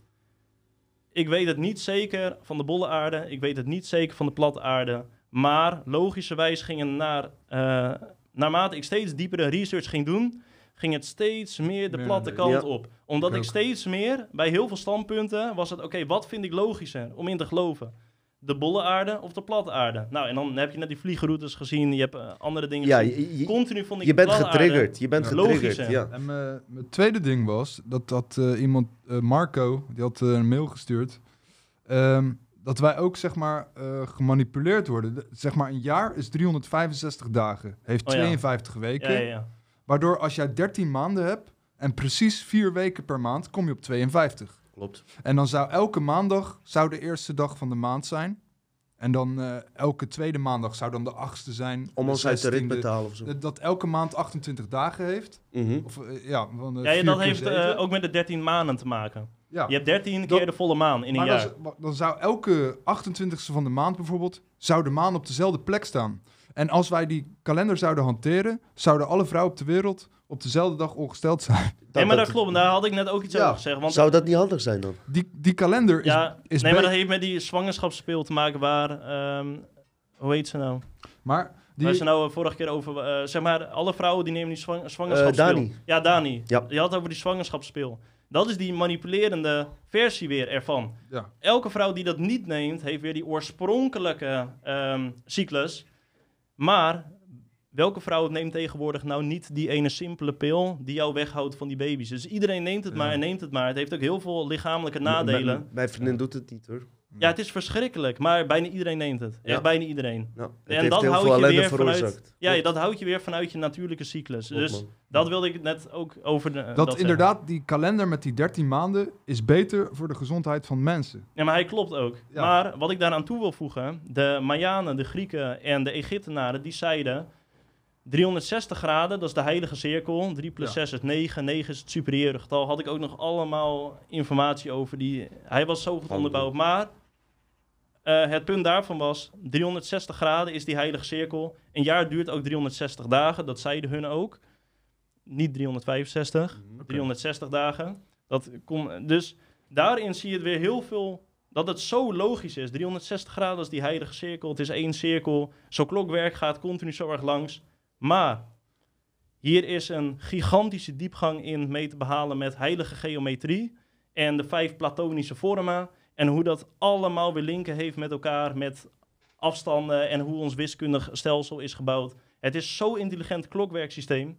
En je kan er dus alles uithalen eigenlijk wat je maar wil. Ja, Maar je ziet er, je ziet er veel meer diepgaande linken in dan je eigenlijk zou denken. Zitten zo... Ja, het zijn enge linken, zeg maar. Zo Maar- eng. Eh, wat zijn die vijf dagen dan wat we verschillen? Want dan zou je dus toch elk jaar een seizoen vijf dagen laten Je hebt schrikkeljaar toch? Je hebt toch Nee. iets van eh, 28 februari, heeft dat ermee te maken? Dat je eens in de vier jaar eh, 31... Dat Die was eh, origineel. Ja, maar die was- is misschien gemanipuleerd, hè? ik, misschien, ik, misschien. ben daar Ja. zo slecht in, ik zou het niet Eh, weten. Ik die heb video geen die ik gestuurd had, eh, gekregen van Marco. Mhm. Dus da- daar zeiden ze van, als je nou oud en nieuw hebt en je hebt een schrikkeljaar, dan doe je tussen oud. eh, oud is dan zondag en nieuw is, eh, of, eh, of op zaterdag. Eh, ja, zaterdag is oud en zondag is nieuw. En dan doe je één dag ertussen. Maar die noem je geen maandag, dinsdag, woensdag, donderdag, vrijdag, zaterdag. Nee, klopt, klopt. Die noem je helemaal niet. En dat is gewoon een vrije dag voor En de dan zou het wereld. kloppen. Nee, nee, nee, kijk, vijf. Oh ja, ja. Eh, ja. kijk, ja, en dan één keer in de Nee, nee, kijk. Ja, vaag, hè, maar... dat- Kijk, die dat overige vijf dagen, mensen. kijk, die overige vijf, eh, overige vijf dagen waren de ongeluksdagen waarop je niks mocht doen. Je mag niks doen als mensheid. Maar mijn eigen beredenering is, ja, maar dat hoeft helemaal niet 365 te zijn. Al helemaal niet. Ook niet die vijf ongeluksdagen. Nee, 360. 360 dagen komt exact overeen met alle volgende berekeningen die ze hebben voor platonische maanden. Voor de equinox. Al die dingen, wat dus de, de lange tijden zijn waarin sterrenbeelden weer op een andere eh, manier bewegen, waardoor je de Waterman-tijdperk hebt, Ja. die nu gaat komen. Dat heeft daar weer mee te maken. Maar die jaargetijden hebben een exacte correlatie tot die geometrische vormen van heilige geometrie. Ja. Dus tijd, vormen, wiskunde, dat, het heeft echt zoveel met elkaar te maken. En eh, ja, dat is eigenlijk weer... En als je waterman bent, heb je er dan iets aan dat het waterman-tijdperk is? Of eh, is dat Nee, nee, gewoon, nee. eh, eh, ehm, zeg maar, de Waterman-tijdperk is voor aarde, dus voor de mensheid. Wat gebeurt er met de mensheid? Nou, de komst van internet, dat heeft met eh Waterman-tijdperk te maken. De globalisatie en dat wij allemaal in seconden over de hele wereld kunnen netwerken. Dat Ook dat dus die, met de die vi- Waterman-tijdperk vissentijd... te maken. We komen, eh, we zaten die is gesloten. Vissen en die Ja. waterman spoelt die vissen weg. Dan zeggen ze op Ja. een spirituele wijze. En Oh, dan worden mensen wakker, de, de, de sluimering eh, verdwijnt. Mensen Dus, worden Ja. ook wakker nu. Ja. Dat- Alleen toch zit dat toch in het script van de Matrix, zeg maar. Ze willen dat je op hun Oh. manier wakker wordt. Oké. En, ehm, Ja, nee, maar klopt. Mensen hebben die ook gemanipuleerd, hè. Kijk, de Waterman-tijdperk hebben ze nu al van tevoren gemanipuleerd. Waardoor wij die ontwaking gaan meemaken zoals zij dat willen. Precies. En niet zoals de oorspronkelijke Waterman... disclosure. Ja, ja, precies. Dus dat, ook dat zie je weer. Maar, dat, dat benoem ik weer vanuit dat internet. Ik zei net, alles wat jij nu gaat zoeken op YouTube of Google van de platte aarde ga je niet kunnen vinden. Internet wordt 20 jaar geleden gecensureerd. Wordt gecensureerd. Daar zijn ze open bloot over geweest. Er zijn zelfs eh, filmopnames van een van de hoogst aanstaande van YouTube die zegt... Ja, nee, het moet niet zo zijn. dat- Het moet niet zo zijn dat als iemand de platte aarde intypt... dat hij de platte aarde te zien krijgt. Dat Mhm. zei ze letterlijk. Ja. Letterlijk. Ja, sowieso eh, verkeerd wat ze doen met dat censureren. Duck to go. Ik hoorde een keer Lange Ja, Frans... die gaat ook de verkeerde Ik, kant ik hoorde. Lange Frans in zijn podcast zeggen, duck to go. En weet je, wij, zitten, duk. Wij zitten ook altijd in een, eh, re- zeg maar een soort van reptiele brein. Constant maar die Google, omdat je dat gewend bent. Ik, ik dacht, ik moest laatst iets eh, voor mijn boek opzoeken. Ik kan niks meer terugvinden, man. Dat is moeilijker. Op Google kan ik niks terugvinden. Ja, nee, maar dacht, dat is dus het grootste probleem ooit. Want dat was zelfs vijf jaar geleden nog niet zo. Want ik had al mijn compl eh, complotresearch, hè, kon ik heel makkelijk doen. Heel toegankelijk. Klopt. Nu niet meer. En ik ga naar die duck. Ik zweer het, dankzij Frans. eh, ik zou iedereen aanraden. Het is duidelijk. eh, want wat, wat- weet je wat mijn probleem altijd Maar daar wordt ook nu aan gewerkt, hè? Nee, maar Vast ik, wel. Ja, ik ben, Maar eh, ik ben kijk, er ook heel Wat mijn probleem was bij, met andere dingen, Yahoo en zo, ze waren onduidelijk. Als ik iets intypte en er Ja, komt ja, een het ziet er resultaat. niet uit. Bing ook, het ziet er niet uit. Ik kom niet bij dat wat ik zocht. Mensen, zullen we. Heb jij nog vragen, Simon? Eh, nee. Want we kunnen ook een keer misschien nog tweede deel maken. Wat Eh, meer. Ik zou dat leuk vinden, ja. eh, ja, kijk, laat ik erop bouwen. Ik heb nu acht standpunten eh, benoemd, ongeveer. Ik had er 30, 35. Doen we volgende Van, keer ook. ja, van de platte aarde. Dat, eh, Een beetje mengen met dit ook. Ja, maar die standpunten hebben nog zeker niet te maken met de geschiedenis van, eh, van blad naar bol. Die op zich is heel interessant, want dan ga je zien hoe de grootste Freemasons van de tijd weer illusies hebben gecreëerd vanuit wetenschappelijk onderbouwde experimenten. Ik ben aan, man. Laten we dat gewoon doen. Weet Ja, je? ik En, en de kijker ook. die- kijk, we zitten nu op 2 uur 10. Die zakt nu ook af. Ja, ik, Maar eh, jij hebt me blij verrast. Ik zeg heel eerlijk, gozer. Kijk, ik denk nog steeds dat die bol is. Eh, maar tegelijkertijd, jij bent de eerste persoon die het zo goed uitgelegd heeft. Ja. Die ik omdat heb ik het gezien. weet te linken Ja. met alien Simon, shit je hebt de en, goede eh, meegenomen. andere dingen. Ja, toch? Goed Echt waar. Jij bent echt de eerste en dat je hier aan tafel zit. En ik denk dat, dat deze man ook eh, voor mensen die in platte aarde geloven, eh, zeker een eh, mooie representant is geweest. Die gewoon, ja, weet je, jullie verhaal heel, voor mij heel duidelijk heeft uitgelegd. En kijk, nogmaals, we hoeven niet met alles eens te zijn. Maar je hebt je huiswerk goed gedaan. En je hebt me over een paar dingen zeker doen nadenken. Vooral die linken met die, waar we het volgend, eh, volgende keer over hebben. Linken ja, met ja. die secret societies en hoe, hoe dat idee is ontstaan. Dus lieve mensen, eh, ik ben super blij met deze aflevering. Eh, ondanks dat ik er anders over denk, ik ben er wat meer te weten over gekomen. Mijn mening is er niet over veranderd. Maar nogmaals, wie zegt dat ik gelijk heb? Wie zegt dat hij gelijk heeft? We zijn aan het speculeren. En eh, het is mooi dat we het eh, over kunnen hebben. Simon, bedankt dat je deze interessante jongen hebt meegenomen, man. Ja, jullie ook eh, bedankt ik dat ik hier er- mocht spreken Tuurlijk. Hij sp- het moest hem zijn of zo, op een of andere manier. Ik was op zoek naar mensen. En op een gegeven moment, ja, hij sprak het meest aan met zijn mail. Dus ja, hij, je, Ja, ik zei zijn. ook voornamelijk, ik weet echt heel veel linken. Weet ik te linken met dingen die jullie allemaal hebben benoemd. Ja, maar je Want ik ben zeg maar grote fan van jullie. Bereken- Omdat ik bijna alles heb bekeken. eh, Klopt. wat jullie. Ja, dat doe ik bij geen enkel andere ehm, eh, YouTube kanaal. Maar dat komt omdat jullie meer vanuit ehm, hoe ik zelf praat in het normale leven. De- hem. z- jullie zijn heel veel meer toegankelijker om naar te luisteren. Ja, Dat ja. merk ik eigenlijk best wel duidelijk. Ja, maar wij hadden dat, dat ook toen we andere podcasten vroeger keken. Of, eh, of als ik een boek las. Dat mensen gewoon zo traag waren. Ja. Niet vooruit te branden. Onduidelijk praten. Net Ja. als die oude politiek. Op een gegeven moment kwam, kwam Pim Fortuyn kwam met duidelijke taal. En toen werd politiek veranderd. En hij, nou wil eh, ik ons zelf niet met. Pim Fortuyn of welke politiek ook Ik kom niet van vergelijken. die tijd, hè? Nee. Dat merk ik zo erg. Dat Nee, maar weer net even... Wij, wij komen uit, van de eh, tijd dat je naar politiek zat te kijken. En het was zo saai. Dat deden ze expres. Met zulke eh, moeilijke woorden. Dat niemand zich ermee bezig wilde Vroeger houden. waren mensen ook niet helemaal Nee. niet politiek. En het- Zo is het belastingstelsel in elkaar gezet. Hè? Precies. Super ingewikkeld. Elk jaar Ja. wordt het weer anders. Altijd. Inderdaad. En toen kwam, ik, nogmaals, ik ben geen eens fan van Pim Fortuyn. Maar toen hij kwam, was een gamechanger, omdat hij directer was. Hij sprak meer hoe mensen dachten en alles. Ja. En ik denk dat, dat is ook dat met Trump toen. Trump nog een beter voor. Je hebt eh, Baudet. Eh, Wilders wil ik niet noemen, ik ben daar geen fan van. Maar hij eh, mag ik daar wel vaak misbruik van. Ik, geen oordeel ook over Wilders. Goe- Goeie gozer, slechter, maakt mij niet uit. Maar al met al, het is soms goed dat iemand gewoon even andere taal erin brengt. En daar hoeven we niet altijd over eens te zijn. Lieve mensen, ik heb het idee dat eh, dit een eh, leuke aflevering was voor iedereen. Voor mensen Ja. die er wel en niet in geloven. En dat het geen discussie was van wel eens nittes. Ik heb die jongen op zijn 21-jarige leeftijd nog hardst aangepakt van iedereen misschien die hier is geweest qua vragen. En hoe die het heeft gedaan, het petje af. Ja, Ja, gedaan. jullie wel. Fijne dag Ik- ik mensen. wou- ja, eh, Simon. Eh, horizontaal betekent letterlijk eh, rechte lijn. ja? Horizon, horizontaal. Oh ja. Dat wou ik nog even als laatste meegeven. Mocht je, toch, mocht je toch nog twijfelen, hè? dan eh, ben je misschien nu over de horizontale lijn eh, heen. Mensen, fijne dag. Tot gauw weer. Groetjes.